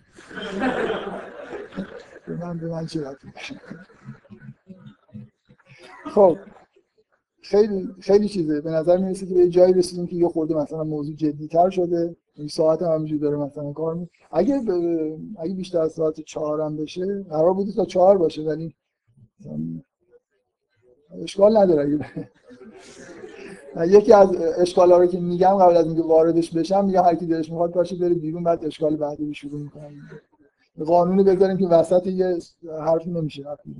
قطعه قطعه گوش خب بذارید به خیلی چیز دیگه خیلی اولش آدم اینو میشنوه خیلی به نظر قوی می‌رسه ولی نترسید اصلا. همش در, در واقع خیلی اتفاقا این قسمت این حرفا خیلی تو خالی تر از اون قسمت های قبلی تر خب بذار اولین نکته اینه که اگه خود دقت بکنید می‌بینید که اینجا باز غافل از این هستیم که این نکته صفره یعنی می‌تونید حسابش نکنید. اینجا باز غافل از این هستیم که دین چراهایی که جواب میده لزوما اون چراهای فاعلی به اصطلاح نیست. اینکه این چرا اینجوری هست چرا اونجوری نیست دین بیشتر متوجه به اصطلاح قایت شناسیه تا فاعل شناسی که میگن که علت بین علت فاعلی و علت قایی دین معمولا به قایات بیشتر توجه داره تا به ولی بذارید اینو بذاریم کنار. نکته صفر که نکته خوبیه ولی موضوع خیلی چیزتر از این اوضاع قاراش بیشتر از این حرفاست که بخوام اینجوری جواب بدم. نکته نکته اول. نکته اول مسئله ماتریالیسم. ماتریالیسم یعنی چی؟ یعنی در, در اون ماتریال یعنی چی؟ وقتی که حرف از این می‌زنیم حرف از مادی گرایی می‌زنیم ماده یعنی چی؟ و این خیلی نکته جالبیه که تا یه موقعی در تمام سنت های فلسفی ماده تعریف داشته. مخصوصا مثلا شما دکارت به عنوان آدمی که تو انقلاب علمی تو قرن 17 هم خیلی نقش داشته واقعا هم نقش داشته نگاه کنید ماده رو خیلی خوب تعریف می‌کنه. یعنی ویژگی هایی برای ماده مثل اینکه باید حتما امتداد داشته باشه. شما خودتون شاید تو دوران راهنمایی شنیدید که ماده یه چیزیه که جرم داره مثلا. مثلا. یه اتفاقی که میفته این ادعا که ماتریالیسم در واقع به عنوان فرض پذیرفته شد در همینجور رفتیم جلو و دیدیم که خیلی خوب داره کار می‌کنه. این فرض یه اشکال اساسی داره. برای اینکه همینجوری که داشتیم می‌رفتیم جلو این تعریف ماده داشت تغییر می‌کرد. این ماده داره بزرگتر میشه. در واقع اینجوری شما می‌تونید نگاه کنید. وقتی که این حرف شروع ناتورالیسم به عنوان متدولوژی علمی پذیرفته شد یه چیزایی مثل امواج الکترومغناطیس نور نمی‌دونم حتی میدان اینا میدان میدان ها انرژی اینا رسما جزو ماده حساب نمی‌شدن برای تعریف دکارت. درست؟ شما یه خود دقت بکنید در فلسفه قدیم ما مثلا یه چیزایی تو مایه نور اینا تو عالم مثالن یه جوری ربطی به عالم دیگه ای دارن. در واقع ماده دیگه این ماده ای که الان توی علم عنوان ماده ما میپذیریمش که شامل جرم همه چیزهایی که جرم دارن به اضافه انرژی به اضافه چیزهایی که در واقع مثلا میدان هستن که اصلا معلوم نیست میدان واقعا چیه. اینا قبلا چیز نبودن اینا جزو ماده حساب نمی‌شدن. یه،, یه اینجا یه چیزی وجود داره یه تریکی وجود داره. اینکه من همینجور که دارم میرم جلو تحقیقات علمی اگر یه چیزی هم پیدا کردم که تا حالا جزء ماده نبود اضافه می‌کنم. خب اینجوری معلوم ماتریالیسم خیلی خوب کار می‌کنه دیگه فردا. شما مثلا میگه شما به آدم 2000 سال پیش بگید که ما کشف کردیم که یه جرمی در این ور دنیا با یه جرمی در اون ور دنیا همدیگه رو جذب می‌کنه. اصلا هیچ نمی‌فهمه. شما عادت کردید یعنی چی؟ این در دنیاست. اون اون برای دنیا چجوری؟ میگن یه میدانی وجود داره که اون توش قرار می‌گیرم توش قرار می‌گیره بعد این میدان فرمول فوری هم فرمول می‌نویسیم می‌بینم فرمولش مثلا اینجا ایجاد می‌کنه اصلا این چیز از نظر مثل جادوگریه. اگر یه چیزی این ور دنیا به یه چیزی اون دنیا مثلا فشاری وارد بکنه در حالی که بینشون اجسامی وجود دارن خلع ممکنه وجود داشته باشه. اصلا اصلا قابل تصور نیست. ما عادت کردیم به اینکه یه چیزی تحت عنوان میدان رو پذیرفتیم. پس ببینید یه کلکی که اینجا وجود داره اینه. من هر چقدر که تو علم پیش برم همونطوری که مفهومای مثل میدان رو وارد می‌تونم بکنم مفهومای جدیدم می‌تونم وارد کنم. یعنی اگه به جای چیز ناشناخته ای خودم یه تاثیر که تا حالا ندیده بودم یه اسم براش می‌ذارم یه چیز فرضی که جنبه ریاضی داره تعریف می‌کنم و بهتونم نمیگم این چیه. هیچکی نمی‌دونه میدان گرانشی چیه. نسبیت تئوری نسبیت عمومی میدان نیرو به هم وارد نمی‌کنه. چیز دیگه ایه میگن فضا انحنا پیدا می‌کنه. معلوم نیست انحنای فضا یعنی چی. اینا همه مفهومات ریاضی ان دقت می‌کنید هر وقت علم به یه جای جدیدی برسه که با مجموعه اشیایی که اشیاء علمی حساب میشن و ماتریال حساب میشن نشه چیزی رو توجیه کرد یه ماتریال جدید در واقع یه مفهوم جدید وارد علم میشه و میگن که اون هم جزء ماده است. اصلا این موضوع که نمی‌دونم ماتریالیسم رفت و دیدیم همه چیز مادیه این یه ابهام اینجوری داره. همین الان لاقل ماده رو تا فیکسش کنید تا ببینیم بقیه‌اش ماده هست یا نه. می‌دونید دانشمند خالص همیناست. ماده همینایی که تا حالا می‌دونیم ماده و انرژی و میدان ماده است. ما شاید فردا بتونیم ثابت بکنیم که یه چیز غیر مادی وجود داره. ولی این کار نمیشه کرد هیچ در کتاب‌های علمی چیزی تحت عنوان تعریف ماده وجود نداره. بنابراین همیشه قابل بسته و همیشه میشه در در واقع اگه بشه فرمول برای چیزی نوشت کافیه برای اینکه قبول بکنیم که اونجا یه چیز مادی وجود داره. مثل مثلا میدان. خب. و این نکته تو ذهنتون باشه به عنوان اولین نکته. نکته دیگه یه نکته دیگه هم بگم. اینکه اینکه شما وقتی متدولوژی ماتریالیستی رو می‌ذاری یه روش علمی به وجود میاد دیگه. روش علمی که مبتنی بر تجربه است. درسته؟ تجربه ای که تجربه حسیه. یعنی یعنی در واقع فرض ماتریالیسم با یه مجموعه ای از مفروضات تئوری مفروضات روشی دیگه هم در واقع همراه میشه. یعنی در, در واقع مثل اینه که من بگم که فقط چیزهایی رو که دیده میشن به طور مستقیم یا توسط آزمایش قابل رؤیت میشن رو قبول دارم. خب؟ بعد اینجوری شما هر چقدر که پیش برید خب چیزی رو که نشدید رو نمی‌بینید. و میگید که همه چیزهایی که من دیدم تو محدوده ماده بود.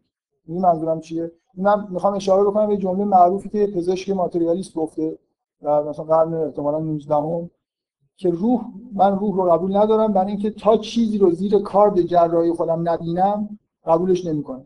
خب اگه اگه من فرض رو بر این بذارم که همه چیز قراره قابل رؤیت بشه خب مثلا خدا رو که معلومه نمی‌تونم ببینم مستقیما.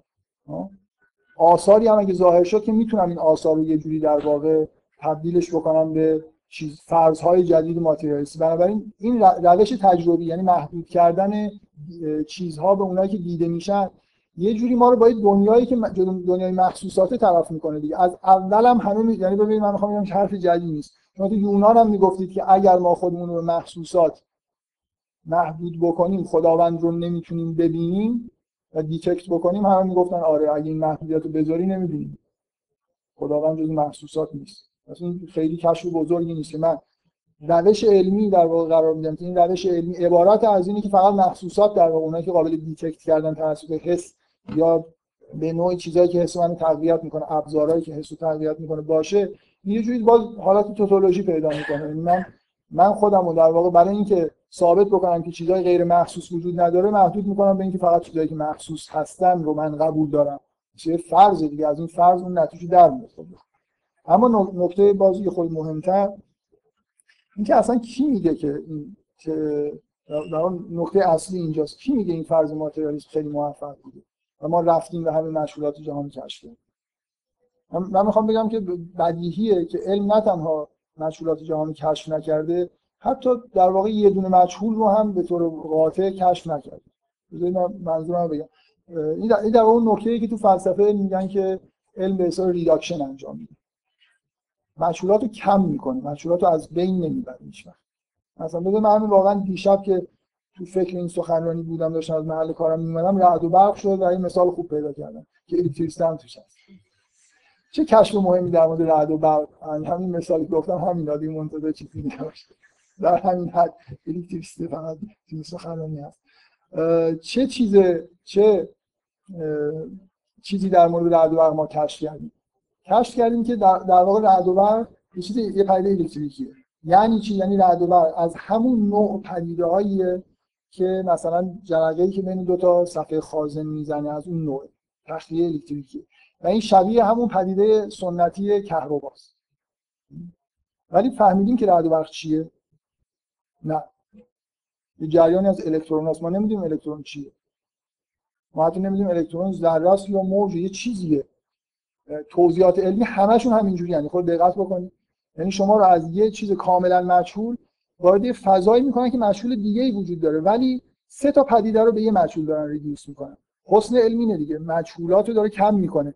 اما اصلا امیدی به اینکه این مجهولات از بین برن هیچ وقت وجود نداشته و نداره. اصلا منطقا نمیشه. شما خلاصی همیشه یه مجهولاتی باقی میمونه. هر چقدر هم که داخل به اصطلاح این مثل اینکه شما هیچ وقت نمی‌تونید چیزی رو بدونید که گزاره ای رو اول فرض بکنید ثابت بکنید. نمی‌تونید مجهولات به طور کامل ریدیوس بکنید. علم قرار نبود این کار رو انجام بده این کار انجام نداده. ما ما حد اکثر اینه که یه سری مجهولات کمتر ولی پیچیده‌تر پیدا کردیم. یعنی سوال از اینکه رعد و برق چیه خیلی طبیعی تره فکر کردن بهش تا اینکه الکترون چیه؟ یه چیز ریزه که جرم داره ولی موجم هست. مثلا یه جوری تنا... به یه تناقض انگار رسیدیم ولی اصلا کسی احساس نمی‌کنه که اوضاع خرابه. هست دیگه. الکترون اسمش الکترونه. شما میشه اسمش الکترون دیگه اینا الکترونه. مثلا جر... و. فوری فرمول میشه نوشت. قانونش اینه دیگه. این نمی‌دونم مثلا اختلاف ولتاژ اینم ظرفیت خازنی این جرقه مثلا می‌زنه تخلیه میشه و همه چیزو می‌تونیم محاسبه بکنیم و نمی‌دونیم این محاسبات واقعا در مورد چیه همه چیز همینطوره. ما نمی‌دونیم جرم چیه. یعنی پارامترهای پایه فیزیک رو ما نمی‌دونیم چی هستن واقعا. در واقع فیزیک کاری که انجام میده به عنوان اون شاخه اصلی علم اینه که مشغولات ما رو مشغولات جهان طبیعی رو ریدیوس می‌کنه.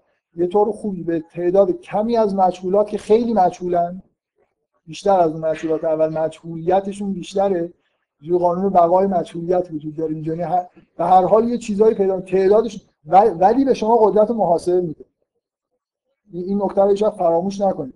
علم به شما قدرت محاسبه میده. مدل های ریاضی بر اساس این تعداد مشهور کمتر بهتون میده معادلاتی میده که می‌تونید پیش بینی بکنید که چه اتفاقایی در جهان میفته این خاصیت اصلی علم.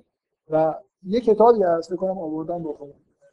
من این کتاب رو بهش علاقه دارم برای خاطر اینکه این کتاب قدیمی خوب و خیلی تکه. یعنی تو جریان بقیه کتابای مربوط به علمم نیست. یه آدم معروفی به اسم برونوفسکی خیلی آدم خوشغریبی هم هست. کتابی نوشته ترجمه شده اسم شناخت عمومی علم. اینو اساس بحثش تاکید روی اینه که علم معطوف به پیش بینیه چیزی که معمولا آدما همینطوری میگید سرشون رو تکون میدن ولی نمی‌فهمن عمیقا یعنی چی. یه نوع خاص نگاه کردن به دنیاست برای اینکه پیش بینی بکنه. بنابراین اصلا اصلا علم در واقع مثل علم میده یه حالا که اینو گفتم این کتاب معرفی بکنم. چون من می‌دونستم که هیچی نمی‌رسم بگم کتاب آوردم. یعنی هر این یه کتاب دیگه یه که اصلا هیچ عنوانش معلوم نیست من فقط می‌بینم. به اسم مبادی مابعد طبیعی علوم نوین. مال آدمی به اسم آرسر برت آقای سروش ترجمه کرده. این کتابم نمیگم اصلا توش نوشته خیلی کتاب جالب. وقت نیست دیگه در مورد توضیح ببینید ببینید این توهم که علم داره مشغولات جهان رو از بین می‌بره علم داره مکانیسم محاسبه خوبی برای پدیده های جهان تولید می‌کنه. اصلا هدفش از بین بردن مشغولات نیست. نبود و نیست. و این حس این که ما الان می‌دونیم که مثلا ماه چرا شبا طلوع می‌کنه کی, کی می‌دونه ماه چرا شبا طلوع می‌کنه؟ به دلیل نیرو جاذبه و گریدون که غلط این که رد شد. برای خاطر اینکه مثلا واقعا شما واقعا وقتی ماه شبا در میاد فکر می‌کنید که آره انحنای فضا باعث شد که این مثلا انحنای فضا یعنی چی؟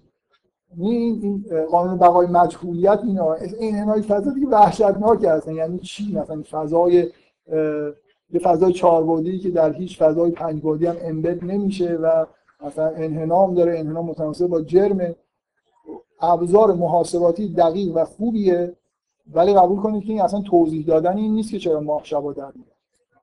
من که من احساسی بهم دست نمیده و توضیح هم نیست. برای خاطر اینکه سوالم اینه چرا در خب باید جواب بدی انحنای فضا چیه دیگه؟ کسی من نمیگه انحنای فضا واقعا چیه. یه بر اساس این مفروضات ریاضی میشه محاسبهش انجام داد. تمام فیزیک در واقع همینه. فقط یه چیزی فراموش نکنید. علم یه نکته خیلی خیلی خیلی مهم داره. من من کلا علمو دوست دارم. اینجور حرف می‌زنم. من معمولا تو این جلسات اینجوری به نظر میاد مخالف با علم یعنی که معمولا اینجوری یا علمو باید همش قبول کنی تقدسش هم قبول کنی یا میندازیم تو این چیزی که خیلی مهمه اینه که علم تکنولوژی به وجود میاره چون وسیله محاسباتی خوبیه. علم به اصطلاح معطوف به پیش بینی معطوف به تکنولوژی. چون محاسبه انجام میده به شما امکانی میده که پیش بینی کنید که اگه این کارو بکنم چه کاری انجام میشه و از این طریق در واقع تکنولوژی به وجود میاد. وقتی تکنولوژی به وجود اومد علم محدوده مشاهدات ما رو زیاد می‌کنه. این خیلی نکته مهمه علم واقعا این کارو می‌کنه. ما چیزهایی می‌بینیم. حالا با ابزارهایی که می‌سازیم که قبلا نمی‌دیدیم. بنابراین به یه نتایج خیلی جالبی می‌رسیم. الان مثلا شما در بیولوژی یا مثلا در ژنتیک می‌تونید بگید که هیچ کاری انجام نشده. درست مجهولات ختم نمیشن. مثلا به چیز روشن روشن نمی‌رسیم. ولی قبول بکنید که مکانیسم های جالبی رو کشف کردیم. خیلی چیزها رو که به هم نظر ما ربط نداشت مثل رعد و برق و نمی‌دونم خازن و کهربا رو به هم دیگه ربط این مقاله هم می‌خواستم معرفی کنم نمی‌کنم. و به اضافه این که ما می‌دونیم که هیته هایی اصلا وجود داره. از اول هم کسی فکر نمی‌کرد که علم مشغولات رو حل بکنه. مثلا من یه مثال خیلی ساده بزنم. مثلا خلق جهان. جهان چجوری به وجود اومده؟ کسی از فیزیک نمی‌تونه انتظار داشته باشه که به ما بگه که جهان چجوری به وجود اومده. و اینکه اگر عدمی باشه که جهان می‌خواد توش به وجود بیاد قوانین فیزیکی کار نمی‌کنن. فیزیک حد اکثر کاری که می‌تونه بکنه در اون صدم ثانیه های اول جهان می‌تونه یه توصیفاتی برای شما ارائه بده. هیچ وقت علم نمی‌تونه بگه که چجوری از عدم وجود به پدید میاد یعنی بدیهیاته. بنابراین اون توضیحات خیلی انقلابی و چیزی به اصطلاح که با حرارت که نمی‌دونم علم همین مشهورات کشف کرده و جا برای خدا نمونده اینا همش واقعا چیزی. علم محاسبه انجام داده و خیلی نظم هایی که تو جهان بوده و ارتباطات رو کشف کردیم. خیلی کار خوبی کرده ولی اصلا اون حس اینکه مشغولات از بین رفتن یه حس کاملا موهومه. و نکته آخر. اصلا چه جوری من وقتی که از این میشنوم که یه فرضیه خیلی خوب پیش رفته و علم هرچی پیش رفته ماتریالیسم مثلا تایید شده فوری سوال اینه دیگه. برای من این سوال پیش میاد. چجوری می‌شد علم به جایی برسه که ماتریالیسم رد بشه؟ من یه فرضی رو می‌ذارم مثل برهان خود اگه غلط باشه یه جایی باید به یه چیزی برسم. چجوری می‌شد ماتریالیسم رد بشه؟ فقط یه جور امکان داشت بیاییم به یه جایی برسیم یه پدیده ای رو ببینیم و بتونیم detect بکنیم و تئوریای ما به ما بگن که این نه تنها الان هیچ چیزی برای توجیهش نداریم نمی‌تونیم هم با یه فرضیه مثل میدان یا وارد کردن یه چیز جدیدی جزء اجزای ماده اینو توجیهش بکنیم. این چقدر سخت راه رسیدن به تناقض. من باید به پدیده قابل مشاهده برسم که به طور تئوریک بشه ثابت کرد که هیچ جوری نمیشه اینو تو محدوده توضیحات مادی گنجوند یعنی حتی با اضافه کردن یه سری پارامتر یه سری اشیاء جدید هم نمیشه اینو توضیح داد. قبول دارید که خیلی در واقع روند تقریبا غیر ممکنیه. می‌دونید که این اتفاق افتاده؟ کسی می‌دونه همچین اتفاق افتاد؟ در یعنی یه جایی ما رفتیم توی فیزیک کوانتوم به یه پدیده رسیدیم. مثلا یه الکترون از یه جایی می‌رفت یه جای دیگه. نه تنها هیچ توجیهی در محدوده ماتریالیسم نداشت و فرمول نمی‌شد براش نوشت تقریبا همه قبول کردن که ثابت میشه کرد که به هیچ وجه این پدیده در داخل فیزیک با وارد کردن حتی پارامترهای اضافی هم قابل توجیه نیست. اما ماتریالیسم رو کنار نذاشتن. علیت رو کنار گذاشتن. موج... این موجودیت هیچ اصلا از اول که بشر دانش از یونان مثلا از قبل یونان شروع کرد هدفش چی بود؟ اینکه ببینه که مثلا پدیده ها چرا اینجوری هستن؟ نمی‌شد جواب داد که همجور هستن مثلا. اینجوری هم و دلیل, دلیل نداره.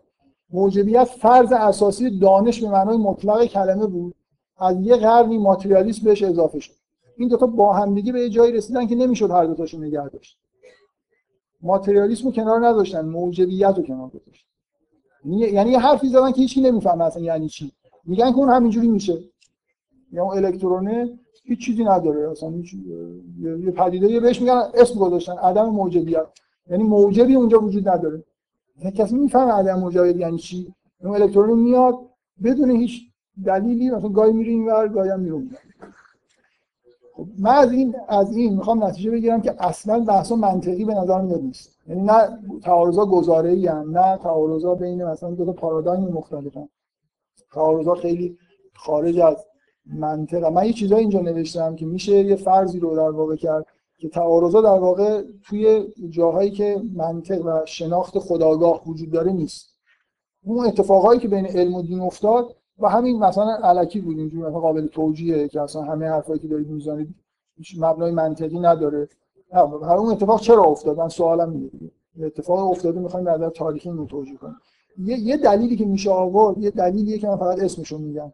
که در واقع تعارض در سطح متافوره. یعنی تعارض بین مثلا متافور ماشین و متافور مثلا اثر هنر فرض جهان رو اینجوری دیدن یا اونجوری دیدن درست تو لول های مختلف explanation میده. ولی در, از در نه در خودآگاه به طور ناخودآگاه تاثیرهای قاطعی می‌ذاره.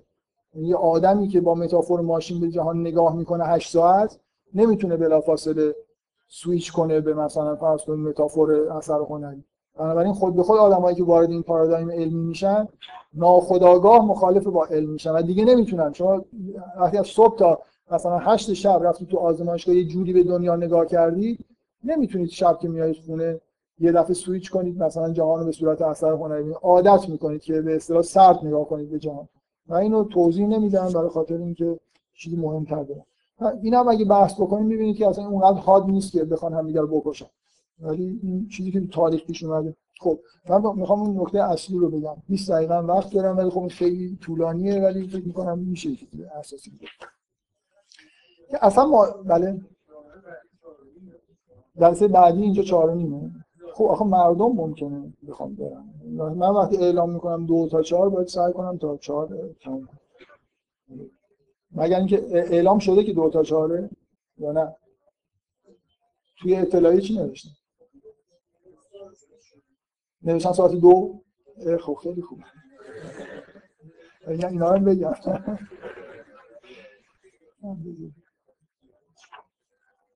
اینا مهمتره. حالا بعد ممکن سوال جواب هم بخوایم بکنیم. من این موضوع رو گفتم دیگه اسمش رو گفتم. کلمه metaphor رو با مثلا science و religion یه خورده search کنید. یه آدمی مثل لیکاف هم هست اینم L A K O F F. اینا یه یه, یه شاخه وجود داره به اسم زبان شناسی شناختی اصلا در, در علوم شناختی لیکاف و یه عده‌ای که در واقع دور برش هستن واقعا حرفای جالبی می‌زنن که برخلاف تصور معمول تا حالا اصلا اونقدر که ما فکر می‌کنیم با منطق کار نمی‌کنه مغز خیلی خیلی زیادتر از اون که تصور میشه با استعاره کار می‌کنه. بنابراین فکر می‌کنیم که استعاره مثلا ماشین و صبح مثلا 8 ساعت با استعاره ماشین دارم زندگی می‌کنم؟ بعد چون این استعاره ها مستقیما بیان نمیشن. شما هیچ وقت اگه من نگفته بودم شاید خیلیاتون به این فکر نکردید که یه استعاره ای پشت علم وجود داره. جهان مانند ماشین مثلا بزرگیه که داره اتوماتیک کار می‌کنه. و من می‌خوایم مکانیسماشو کشف کنیم و یا مثلا دین نگاه کردن جهان با استعاره مثلا یه اثر هنری قبول دارید دیگه اینا خیلی خود مثلا این یه موضوعی هست توی به اصطلاح بحث های پست مدرن میگن بحث فراروایت ها در هر دوره ای هایی وجود داره که کسی هم ممکنه متوجهش نباشه. فضای فکری اون دوره رو این فراروایت ها شکل میدن و ممکنه اصلا خداگاه نباشه. این کاملا شما فراروایت ها رو استفاده می‌کنید دارید باهاش زندگی می‌کنید و نمی‌دونید که یه جور خاصی دارید به جهان نگاه می‌کنید. این نکته خیلی مهمیه. من واقعا وارد بحثش نمیشم. همینقدر گفتم کافیه. من نتیجهش این بود که من می‌خواستم بگم که توضیح بدم که چیه. نهایتا بگم اینم اونقدر در واقع جدی نیست که بخواد تعارض عمیق وجود من می‌خوام نتیجه نهایی بگیرم که اصلا اصلا ماجرای بین علم و دین شناختی نیست. تعارض علم و دین یه تعارض توی محدوده شناخت نیست. بیشتر شبیه تعارضای اجتماعی یعنی باید برگردیم به واقعیت های اجتماعی که در قرن مثلا 17 و 18 وجود داشت و این اتفاق افتاد. در واقع دین به عنوان فرهنگ وابسته فرهنگ و سنت فرهنگی وابسته به یه نظام اجتماعی اقتصادی وجود داشت. بعد این نظام اقتصادی اجتماعی تغییر کرد به چیز دیگه ای تبدیل شد که این فرهنگ خودش داشت. علم جزء فرهنگ این نظام جدیده. بنابراین همونطوری که این دو تا نظام با دشمنی هر چه تمامتر هم دیگر رو لط پار کردن اگه می‌تونستن هر کاری می‌کردن علم و دین هم به عنوان فرهنگا با هم در واقع درگیر شدن. مسئله مسئله تاریخی و بیشتر اجتماعی و سیاسی و اقتصادی تا یه مسئله شناختی. یعنی که واقعا جنبه شناختیش هر جاشو دست بزنید به نظر میاد که خیلی خیلی ضعیفتر از اونه که بخواد. یعنی یعنی به راحتی میشه تصور کرد. آدما همونطوری که حالا من مثالایی می‌زنم در اوایل که انقلاب علمی صورت گرفته بود تا قبل از انقلاب فرانسه اصلا بزرگترین دانشمندا بزرگترین متدینین هم بودن مثل نیوتن همه این آدمایی که قبل از انقلاب فرانسه هستن قبل از دوره که لاپلاس اینا زندگی می‌کردن کاملا آدمان معتقدی بودن. یعنی به راحتی میشه تصور کرد که شما با فرض وجود همه چیزهایی که توی دینداری با اصلاح بعضی از گزاره های متن مقدس به راحتی قابل اصلاح بود. می‌رفتید و جهان رو میشناختید محاسبات رو انجام می‌دادید تکنولوژی رو به وجود می آورید و هیچ مشکلی پیش نمیومد همونطوری که الان مثلا فرض کنید من آدمی هستم 100 درصد به دین معتقدم 100 درصد به علم علاقه دارم به راحتی هم بین اینا سویچ می‌کنم هیچ اصلا اشکالم احساس تعارضی نمی‌کنم واقعا. هیچ جایی احساس نمی‌کنم که مثلا یا باید کار علمی انجام بدم یا باید مثلا برم دنبال کار دینی.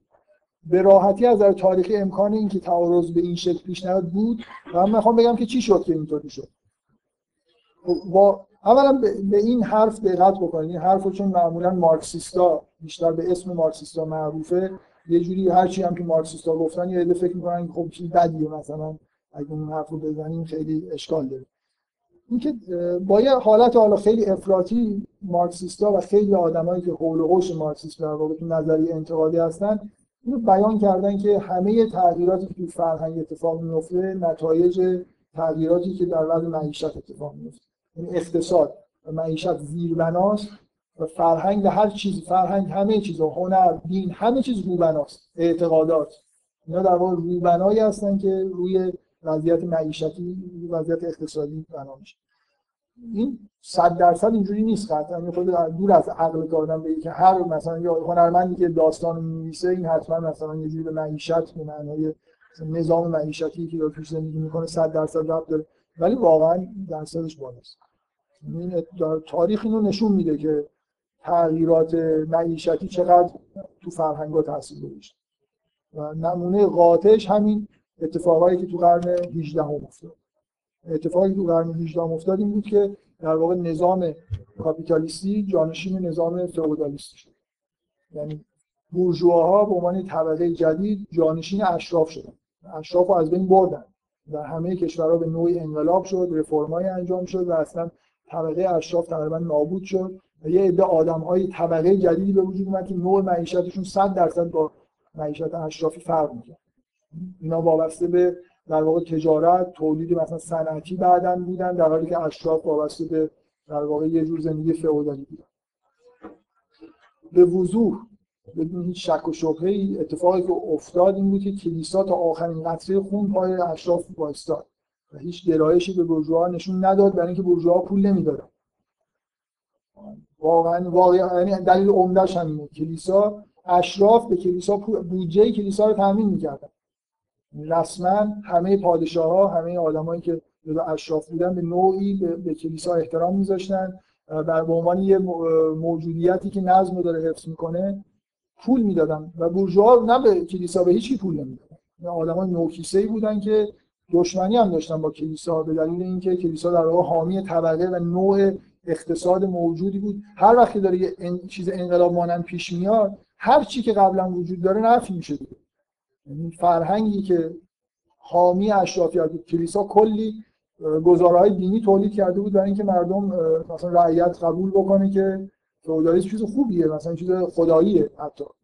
اینکه این نظام مثلا که تو جزء اشراف نیستی و نمی‌تونی هم جزء اشراف بشی چون از یه خانواده اشراف نیستی اینو توجیه می‌کنن خداوند اینطور خواسته بنابراین نرو مثلا انقلاب بکنه اصلا این کارو اینکه کلیسا با تمام وجود به دلایل معیشتی پای فئودالیسم وایستاد پای اشرافیت وایستاد و نهایتا اشرافیت نابود شد. کلیسا به عنوان یه جزئی که طرفدار اشرافیت بود فرصت تاریخی رو پیدا نکرد که مثلا یه شبه بگه که خب حالا ببخشید من مثلا تا الان داشتم با شما میجنگیدم مبارزه می‌کردم ولی دیگه قول میدم مثلا از الان بورژوازی رو توجیه کنم بگم مثلا تولید صنعتی چیزی که خدا تولید صنعتی چیزی که خدا من می‌خواد.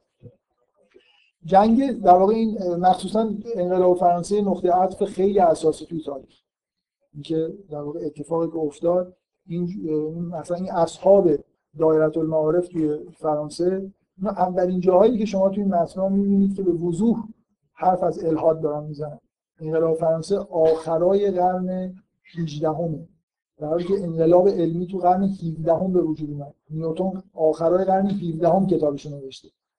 اینکه ماتریالیسم با انقلاب علمی همزاد بوده و همزمان بوده اصلا این کاملا این دروغ بزرگی. حداقل سال 50 سال علم در کنار در واقع کلیسا کار خودشون می‌کرد و الان من میگم که چقدر در واقع اتفاقی که افتاده بود در کنار فئودالیسم کار خودشون می‌کرد نه در کنار کلیسا.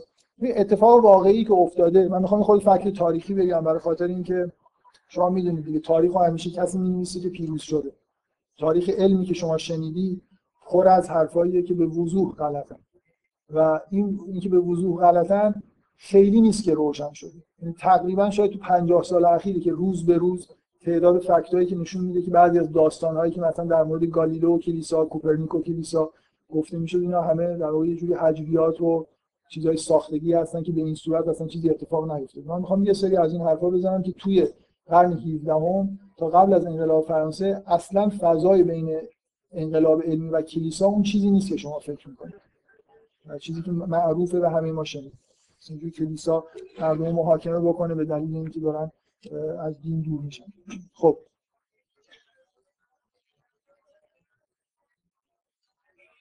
بذار من قبل شروع بکنم اینو توضیح بدم جای اشاره بهش بکنم. در واقع چیزی که جواب من نهایتا به این سوال که این اتفاق تاریخی که علم با دین تعارض پیدا کرد چه جوری پیش اومد و دلیلش چی بود که اصلا این اتفاق تاریخی نیفتاد. علم با دین تعارض به معنای واقعی کلمه پیدا کرد یه دو تا سنت با هم جنگیدن که علم یه طرف بوده و دین هم در یه طرف قرار گرفته و ضرورت هم مثل خیلی چیزای تاریخی ضرورت نداشته که اینا کنار هم دیگه باشن. اگه کلیسا بخواد فئودالیسم رو توجیه بکنه و همون خوبی بورژوازی هم می‌تونه توجیه کنه کار نداره که. به نظر من نظر دینی هر دوتاش به یه اندازه بدن. باور کنید شاید یه جوری کاپیتالیسم از فئودالیسم بهتر هم هست. یعنی الان بخواید توجیهات اون شکلی که برای فئودالیسم می آوردن بکنید با اینکه بشر مثلا خلیفه الهی باید طبیعت رو مثلا تسخیر بکنه بنابراین باید بریم به سمت صنعت. خوبه دیگه توجیه شد. مثلا خیلی چیزا.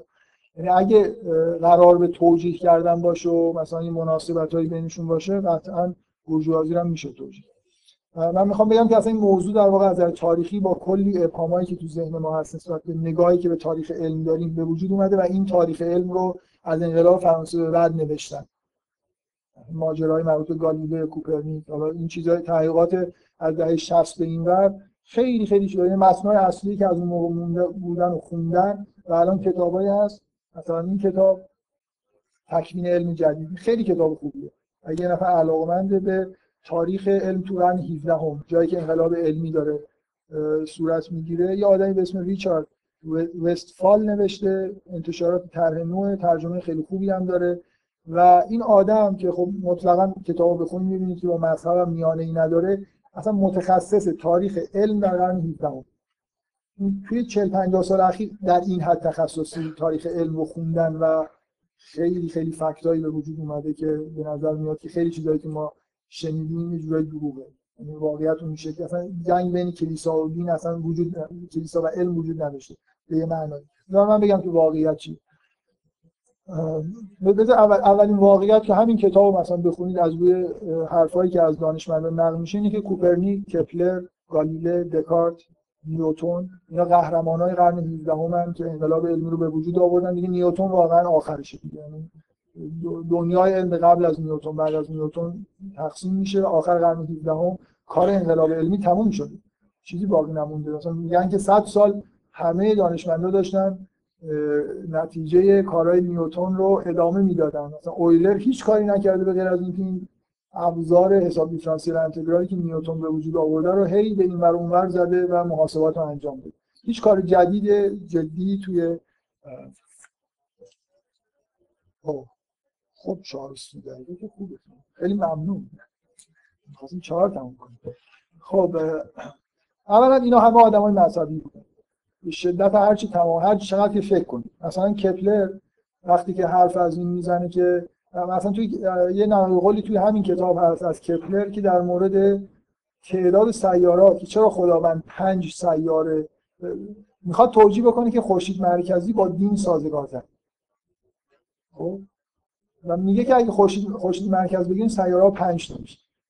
می‌خواد توجیه بکنه که چرا سیاره پنج خداوند سیاره رو پنج تا. اینو ربط میده به اینکه پنج تا جسم افلاطونی وجود داره. پنج تا جسم منتظم وجود داره.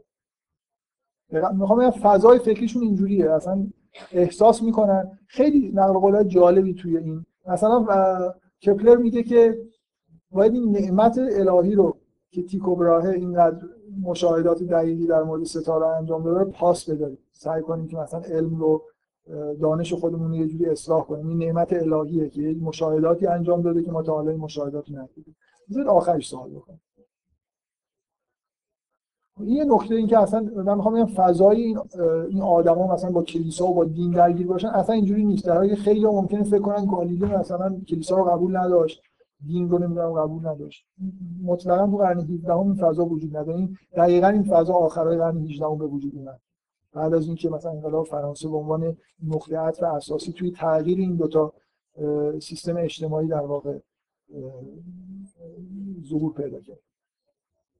ولی ولی تاریخ و طوری نوشتن که همه آدما تو ذهنشون اینه که یه جوری این قهرمانای بزرگ علمی یه جورایی مثلا کم و بیش مثلا مشکلاتی با دین داشتن. خیلی تو ذهنشون اومد. حالا نکته اساسی اینه که درگیری وجود داشت بین این آدم هایی که انقلاب علمی رو در واقع پیش بردن و کلیسا. همه ما می‌دونیم که محاکماتی انجام شده به معنایی و یه آدمایی رو مجبور کردن که اعترافنامه بنویسن. اینا فکتای واقعی تاریخی. مثلا گالیله رو محاکمه کردن. کوپرنیک رو محاکمه نکردن ولی به هر حال سوال جوابایی بین کوپرنیک و دیگران هم بوده. اختلاف داشتن با کلیسا بده من یه گزاره بگم. این چقدر این گزاره به نظرتون عاقلانه می‌رسه؟ اگه بگم که ابن سینا آخوند بوده چقدر به نظرتون درست می‌رسه این ابن سینا روحانی بوده. همین لباس رو میپوشید دیگه. و توی حوزه های علمی همون دوران در واقع کار می‌کرد و درس می‌خوند. این معنیش اینه که ابن سینا روحانی بوده. آره واقعا اینجوریه ابن سینا. مثلا همه مشاهیر دا شعرا دانشمندای ما روحانی بودن. مثلا می‌دونید روحانیت هم آقای کدیور مرتب اینو تکرار می‌کنه و یادم بعدش میاد. روحانیت 300 ساله که چیزی به اسم جامعه روحانیت ما داریم. قبلا یه مجامع علمی وجود داشته حوزه هایی که مثلا تصورتون این نباید باشه که دین و علم و حوزه های دانش وجود داشت. دانش دینی در کنارش همینجا ستاره شناسی نجوم کار می‌کردن همین آدم ممکن بود فقه هم درس بده فلسفه کار کنه. یه عده آدم اونجا بودن اصلا با فقه میانه نداشتن کار فلسفی می‌کردن. حوزه های علمی همین الان هم اسم حوزه علمی همچنان باقی مونده. اینا حوزه های علمی به معنای واقعی کلمه بودن که شامل همه چیز می‌شد. شما هر چیزی می‌خواستید یاد بگیرید میگم مثل در واقع اینا دانشگاه های قدیمی بود. اصلا رفتی به دین به معنای متعارفی کلمه نداشتن. روحانیت به این معنا وجود نداشت. ابن سینا چی کاری داره به کار روحانی و فقها؟ شما اگر از ابن سینا فقه کتاب فقه دیدید می‌تونید بگید که یه جوری جزء فقه وجود داشت. ولی حتی اینکه کسی که فقه می‌خونه یه موجودی میشه به اسم روحانی این مفهوم وجود نداشت. به همین معنا کلیسا هم همینطور بود. کلیسا شامل همه چیزهایی بود که حوزه های علمی اروپا بود. یعنی شامل دین می‌شد پاپ رو قبول داشتن. از طریق مثلا منابع مالی که کلیسا تغذیه می‌کرد علم رو هم تغذیه می‌کردن و علمشون علم عرستویی بود. طبیعیاتشون طبیعات عرستویی. این واقعیت تاریخیه. شما مثلا فکر می‌کنید وقتی کوپرنیکو بردن سوال جواب کردن چی ازش پرسید؟ چی بهش می‌گفتن؟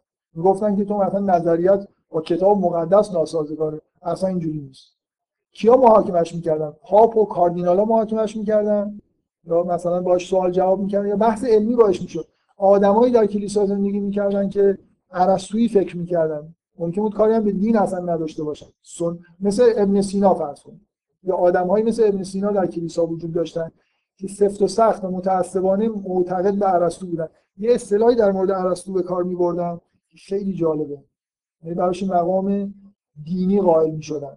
اینکه کم کم یعنی قداستی به طبیعیات ارسطو داده بودن و مفروضات عجیب و غریبی که توی طبیعات یونان وجود داشت.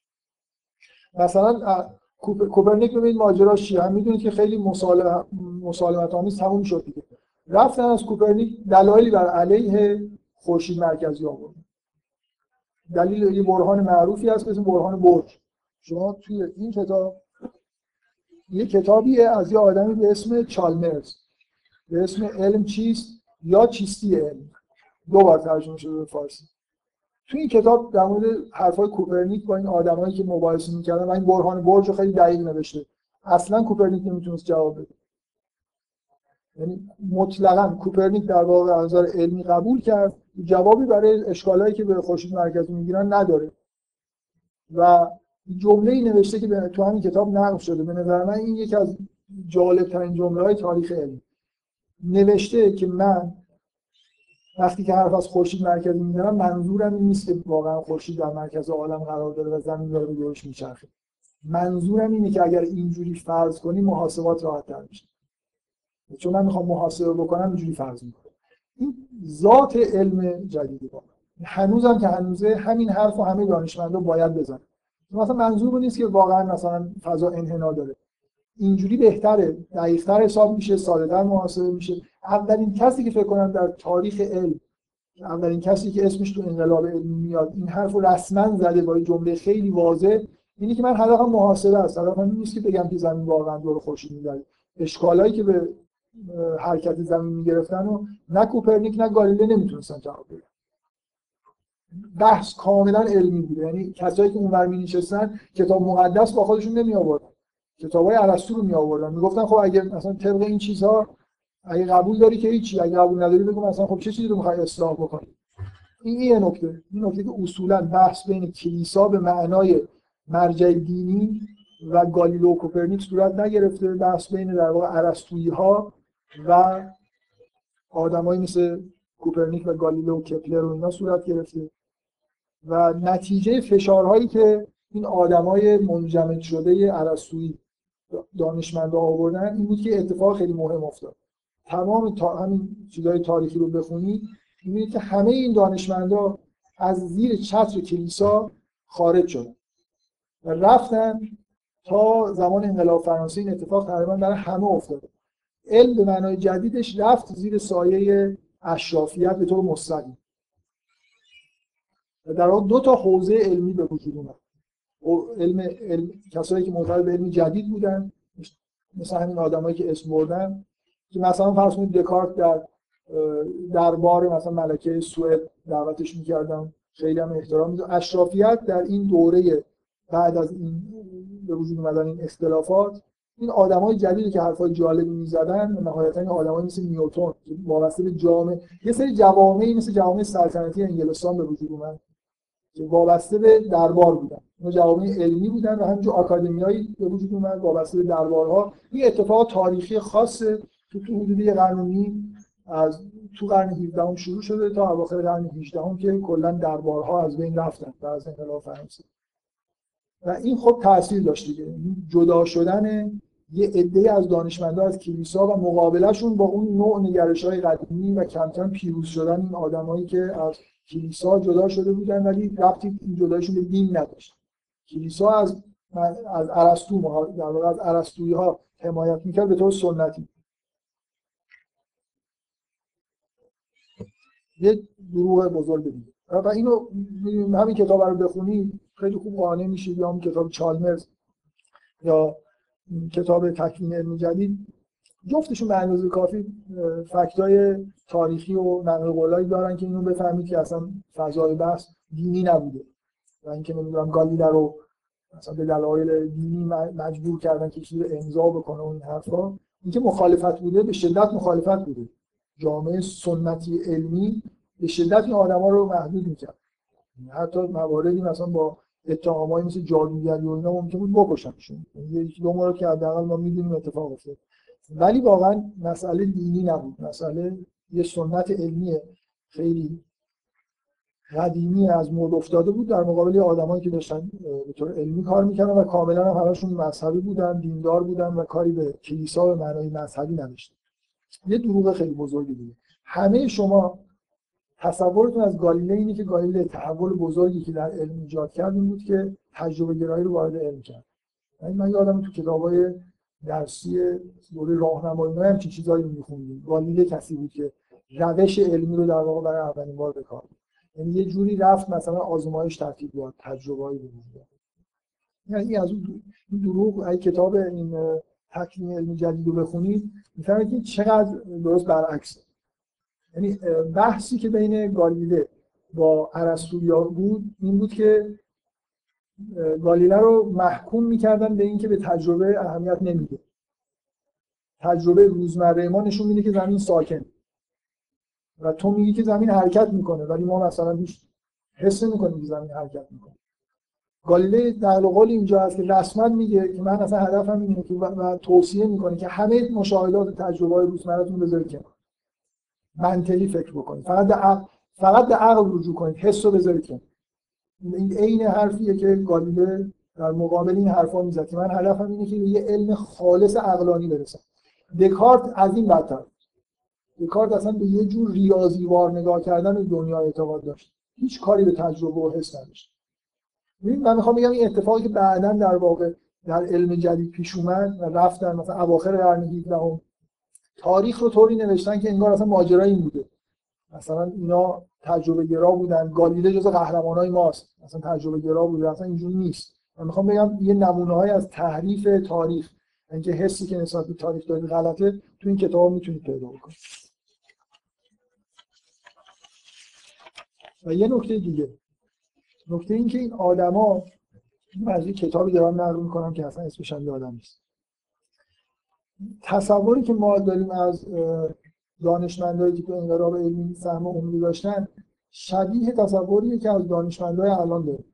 که به هدف مثلا شناخت جهان و اینها مثلا می‌رفتن این چیزها رو پیدا می‌کردن. کار خیلی به نظر خودشون هم داشتن کار مهمی می‌کردن. من من می‌خوام جمله مهمترین کار نیوتن کرده. نیوتن عبارتی داره توی یکی از نامه هایی که یکی از دوستاش اواخر عمرش نوشته.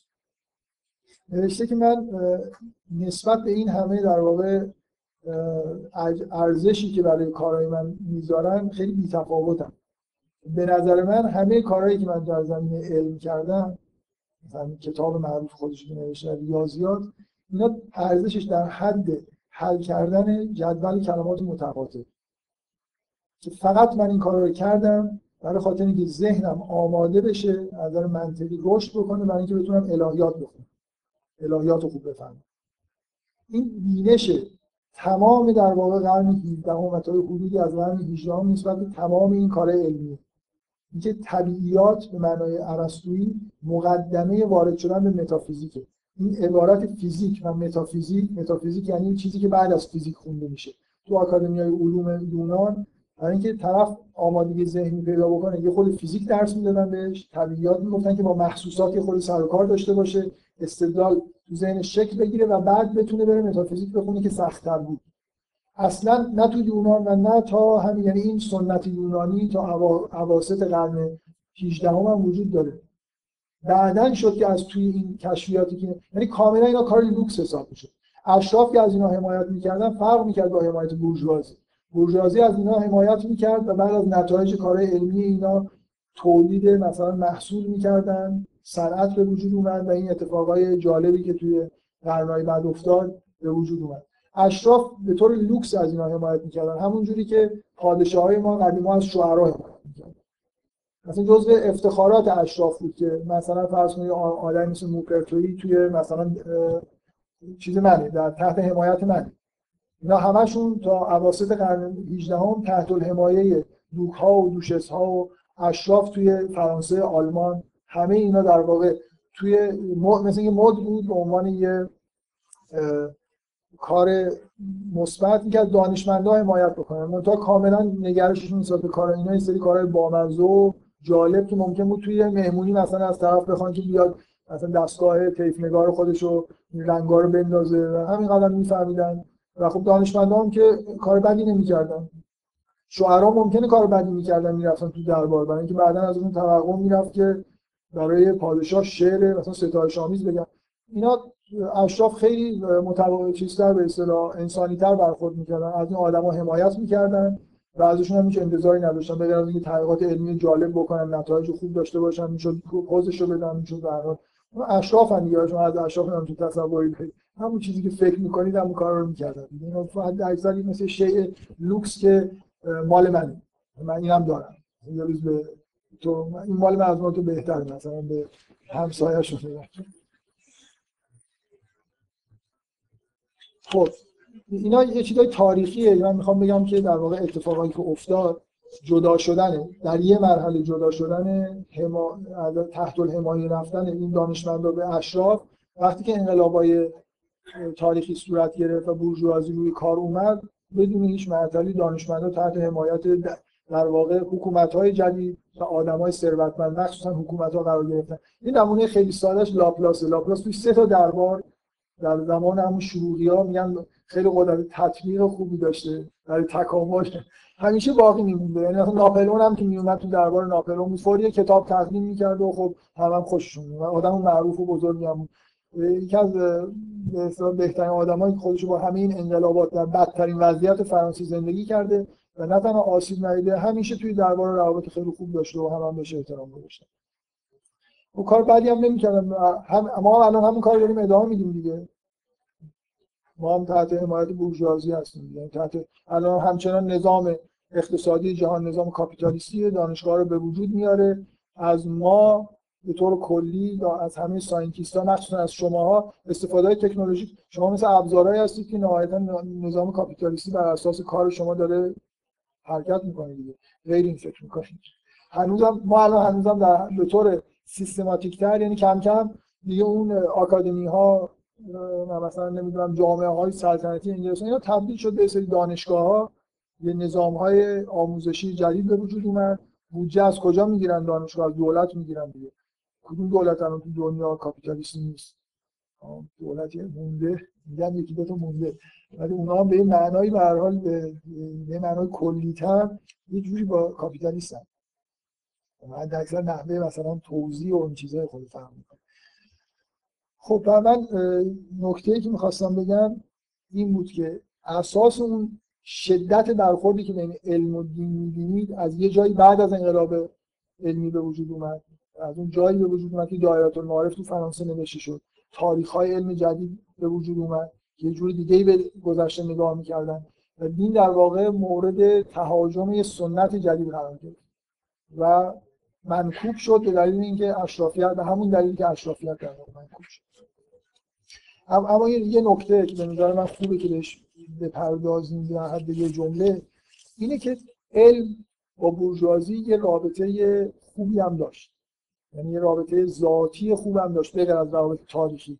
به راحتی نمی‌شد مثلا علم ارسطویی رو با بورژوازی پیوند زد. برای اینکه علم از اولش علم جدید به همون دلیلی که کوپرنیک می‌گفت معطوف به محاسبه بود به پیش بینی بود یعنی نگاه جدید بود که به درد تکنولوژی می‌خورد و تکنولوژی به درد بورژوازی می‌خورد. یعنی فکر نکنید که همینجوری شانسی بورژوازی و علم با هم دیگه جفت و جور شدن. یه ماجرای خیلی عمیق‌تر هم در واقع اینجا هست. که علم با مثلا فرض کنید مثل اشرافیت علم برای اشرافیت چیکار می‌خواد بکنه؟ بغیر از اینکه یه سری چیزای لوکس تولید بکنه. ولی برای بورژوازی یه کار خیلی خیلی اساسی انجام بده برای همینی که اینقدر دانشگاه به وجود اومده. اگه دانشگاه ها بهره ما اقتصادی نداشتن برای نظام کاپیتالیستی شما فکر می‌کنید مثلا از علم خوششون میومد و می‌رفتن. همین الان همین الان توی علم نظریه که توصیفی هستن. و جنبه محاسباتی خوبی ندارن و پیش بینی به وجود نمیارن کاملا به عنوان نظریه‌ای که به اصطلاح خیلی جالب نیستن یه جوری تو مجامع علمی در حاشیه قرار می‌گیرن و این نمونه خیلی ساده ای که همین الان وجود داره این نظریاتی که پنروز در مورد کار, کار مغز داره که مغز رو و ویژگی های به اصطلاح منتال استیتا رو به کوانتوم استیتا ربط میده. یعنی یه جوری در واقع معتقده که مغز ما کوانتومی کار می‌کنه. این خب خیلی حرف بدیه. برای که معنیش این میشه که یه جوری مغز غیر قابل پیش بینیه خیلی ها در مقابل پنروز مقاله نوشتن و همین ایراد رو گرفتن که این چیه که تو میگی؟ فوقش این که ما قبول بکنیم که اینجا مثلا پدیده‌های کوانتومی به اتفاق میفته. این معنیش اینه که ما هیچ وقت نمی‌تونیم مغز بسازیم. اصلا بهش درد می‌خوره؟ این حرف مرتب این بهش درد می‌خوره؟ فقط فوقش این که ما توصیف کردیم. ما توی محیط دانشگاهی اگه کار علمی جدید میشه توصیف همراه با محاسبه و پیش که خوب در واقع جای خودش رو باز می‌کنه. شما یه مقاله بنویسید بگید که اینجوری میشه هوش مصنوعی به وجود آورد. اگه مقاله بنویسید که هیچ جوری نمیشه هوش مصنوعی به وجود آورد که خیلی جا البته خب اونم خوبه برای اینکه یه سری ممکن سرمایه گذاری ها رو پس بگیرن. یعنی خب این یارو نشون داد به ما که نمیشه. و علکی دانشمندا میگن ما داریم هی مثلا هوش مصنوعی تولید می‌کنیم اصلا ممکن نیست. خب من می‌خوام یه حرف خیلی کلی تره همینجور چیز میشه دیگه. می‌خوام بگم یه چیز خیلی کلی تر هم اینجا وجود داره به غیر از اینکه جامعه مثلا توی جامعه اتفاقاتی افتاد.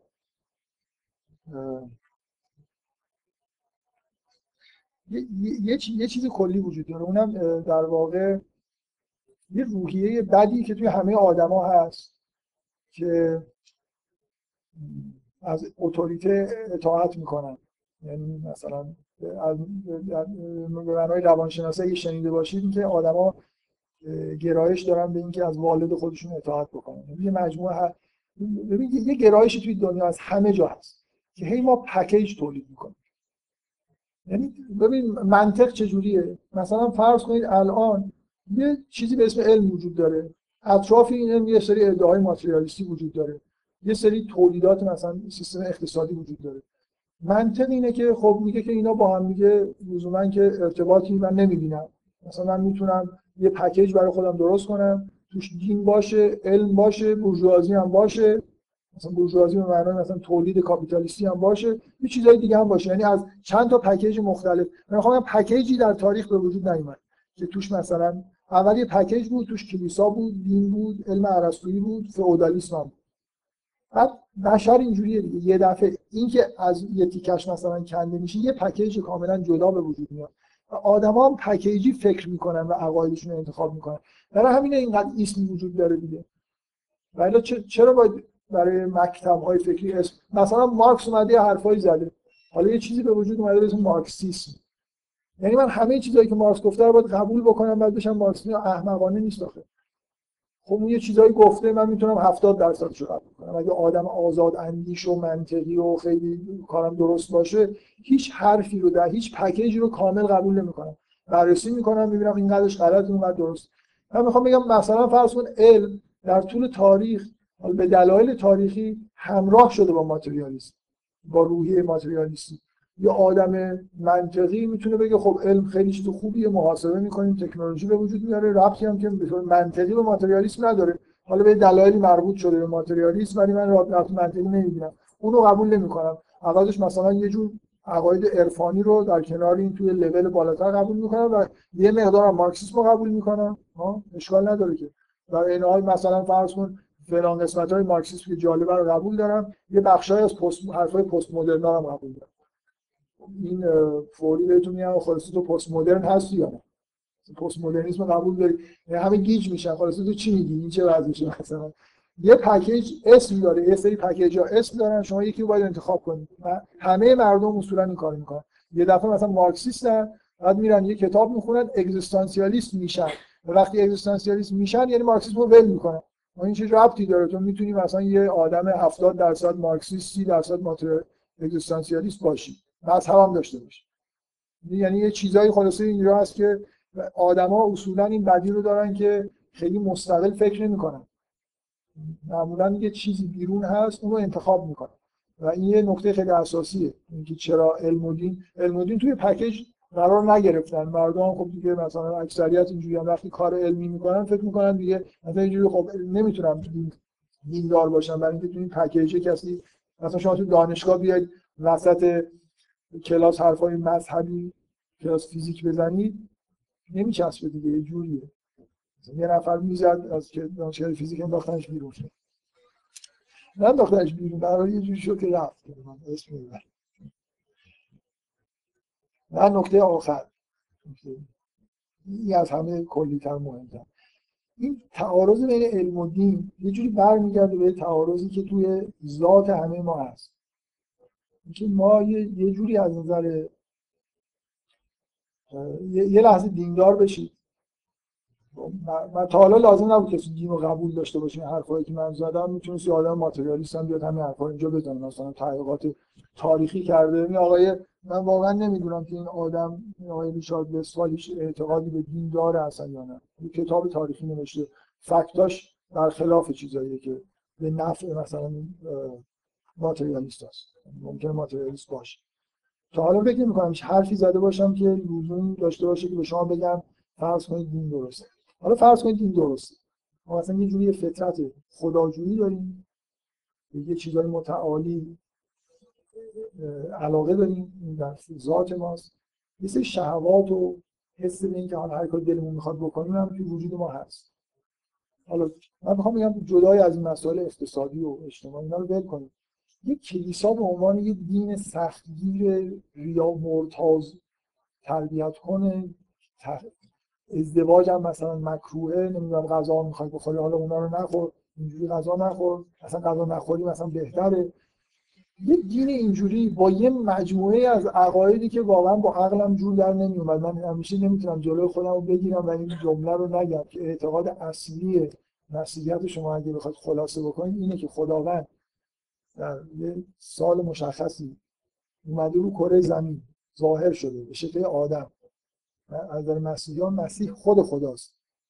تمایزی وجود نداره. خداوند به شکل انسان اومده رو کره زمین که بکشنش مصلوبش کنن که گناه نخستین آدم بخشیده بشه.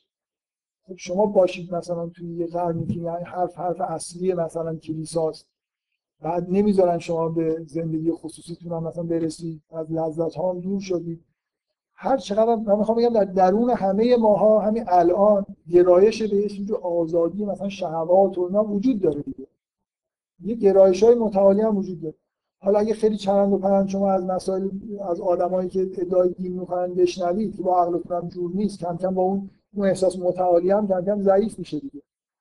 حالا اگه یه مفری به وجود بیاد بورژوازی بیا شما ببینید که آره این دینم زدن داغون کردن دیگه هیچ مانعی نیست. یعنی یه پکیج جدیدی بیاد مطرح بشه به عنوان. قبول ندارید که این به طور اتفاق میفته یعنی آدمایی که مثلا تو فرانسه بودن و با دین مخالفت می‌کردن همون جوری با دین مخالف بودن که یه آدمی که الان شما اطراف خودتون می‌شناسید به دلیل اینکه به شدت مثلا آدم خوشگذرانی دین رو مسخره می‌کنید دیدید آدمایی که خیلی خیلی خوشگذرانن خیلی به زندگی دنیای علاقمندن خب معلومه به آخرت و شما اگه مثلا به آخرت معتقد باشید هر کاری دارید می‌کنید باید بگم من یه روزی حسابش باید پس بدم. ممکنه منو بفرستن جهنم شب خوابتون نمی‌بره. راحت دیگه یه چیزی وجود داره در ذات ما. ما در واقع فرار از دین همیشه وجود داشته. این اتفاقی که افتاد بغیر از همین حرفایی که من زدم تجلی اینه که راه برای اولین بار در طول تاریخ یه پکیج اومد توش دین نبود. همیشه دین بود در تمام طول تاریخ به هر حال های رسمی توشون یه جور اعتقادات دینی. من فکر می‌کنم قبل از دوران مدرن جایی وجود داشته باشه که به آخرت زندگی پس از مرگ کلا بی اعتقاد بوده. همه جا می‌بینید توی مثلا آدمایی که میمردن تمام این چیزای باستانی طرفی که دفن کردن کنار اسکلتش یه چند کاسه و کوزه و نمی‌دونم برای اخیرا که توی چین یه چیزایی که مثلا پادشاها که میمردن یه لشکر باشون چیز می‌شد. به صورت مجسمه دفن می‌کردن می‌گفتن فراین همه همه اقوام یه جوری اعتقاد به آخرت رو داشتن. یه جایی به وجود و اعتقاد نبود. خب راحت.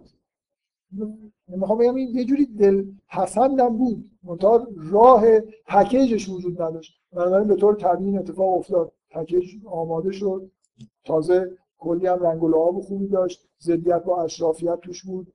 دعوی برادری و برابری توی این پکیج بود. به اضافه اینکه علم جدید با همه این محسناتش توش بود. و معلومه دیگه برای این اتفاق افتاد. من, من کل صحبتم اینه که توی ذات علم به عنوان یه نگرش محاسباتی به جهان با دین به عنوان نگرش عرفانی حتی بین متون دینی و علم به طور خیلی جدی تعارض وجود نداره. تعارض جاهای دیگه است. تعارض شنا... من حرفم این تعارض نه اینکه تعارض شناختی وجود نداره تعارض شناختی به اندازه تعارض هایی که بعدا در تاریخ شما می‌بینید جدی نبودن. جدیتش نتیجه یه وقایع اجتماعی و اقتصادی به اضافه در واقع دلایل روانشناسی بود و هنوز هم دلایل وجود داره. همچنان همین تعارض توی محیط های دانشگاهی با دین وجود داره. حالا تو کشور جمهوری اسلامی ممکنه خب خیلی نمود زیادی پیدا نمی‌کنه ولی جای دیگه هست. جای دیگه کاملا محیط دانشگاهی به هر حال. کسی خیلی زیاد حرفای دینی بزنه و اینا در حال مورد تهاجم خب من چهار نیم نشده و خب سوال زیاد نمی‌تونید بکنید ولی پنج دقیقه مثلا اگه سوال مهمی هست اینجا باید تخلیه هم بشه تا ساعت چهار و نیم. اگه سوال مهمی هست که بپرسید. اگه نیست که هیچی نپرسید. نه پس شما سوال میشه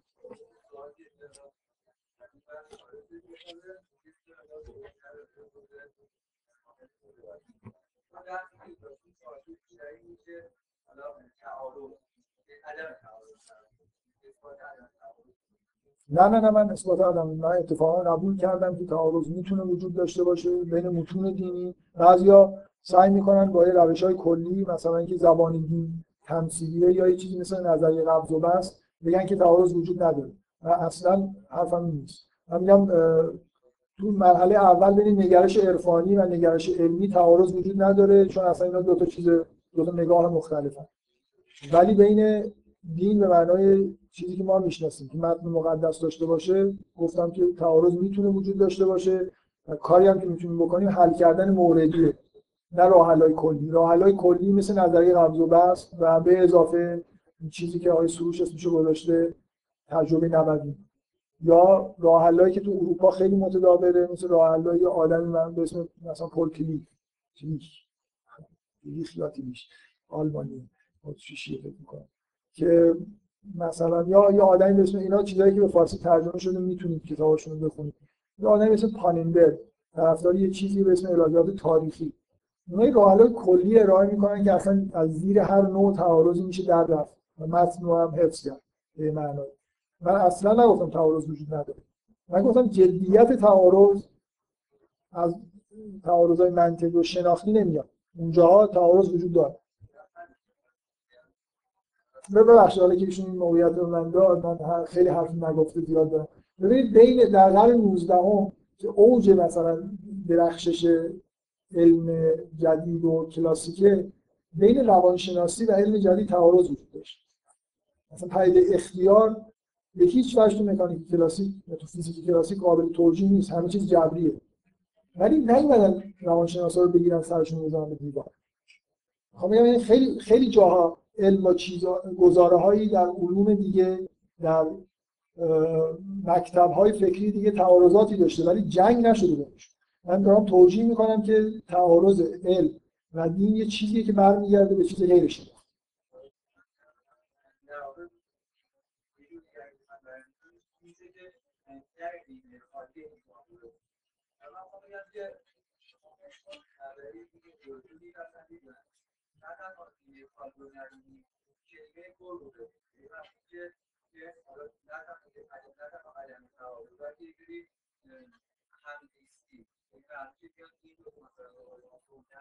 یا در کنار هم یه جورایی رو به هم مثلا ما بیایم از جدیدنی که علمی مثلا روانشناسی بیایم تلاش بکنیم مثلا آیه ارتقای کیفیت از جریان از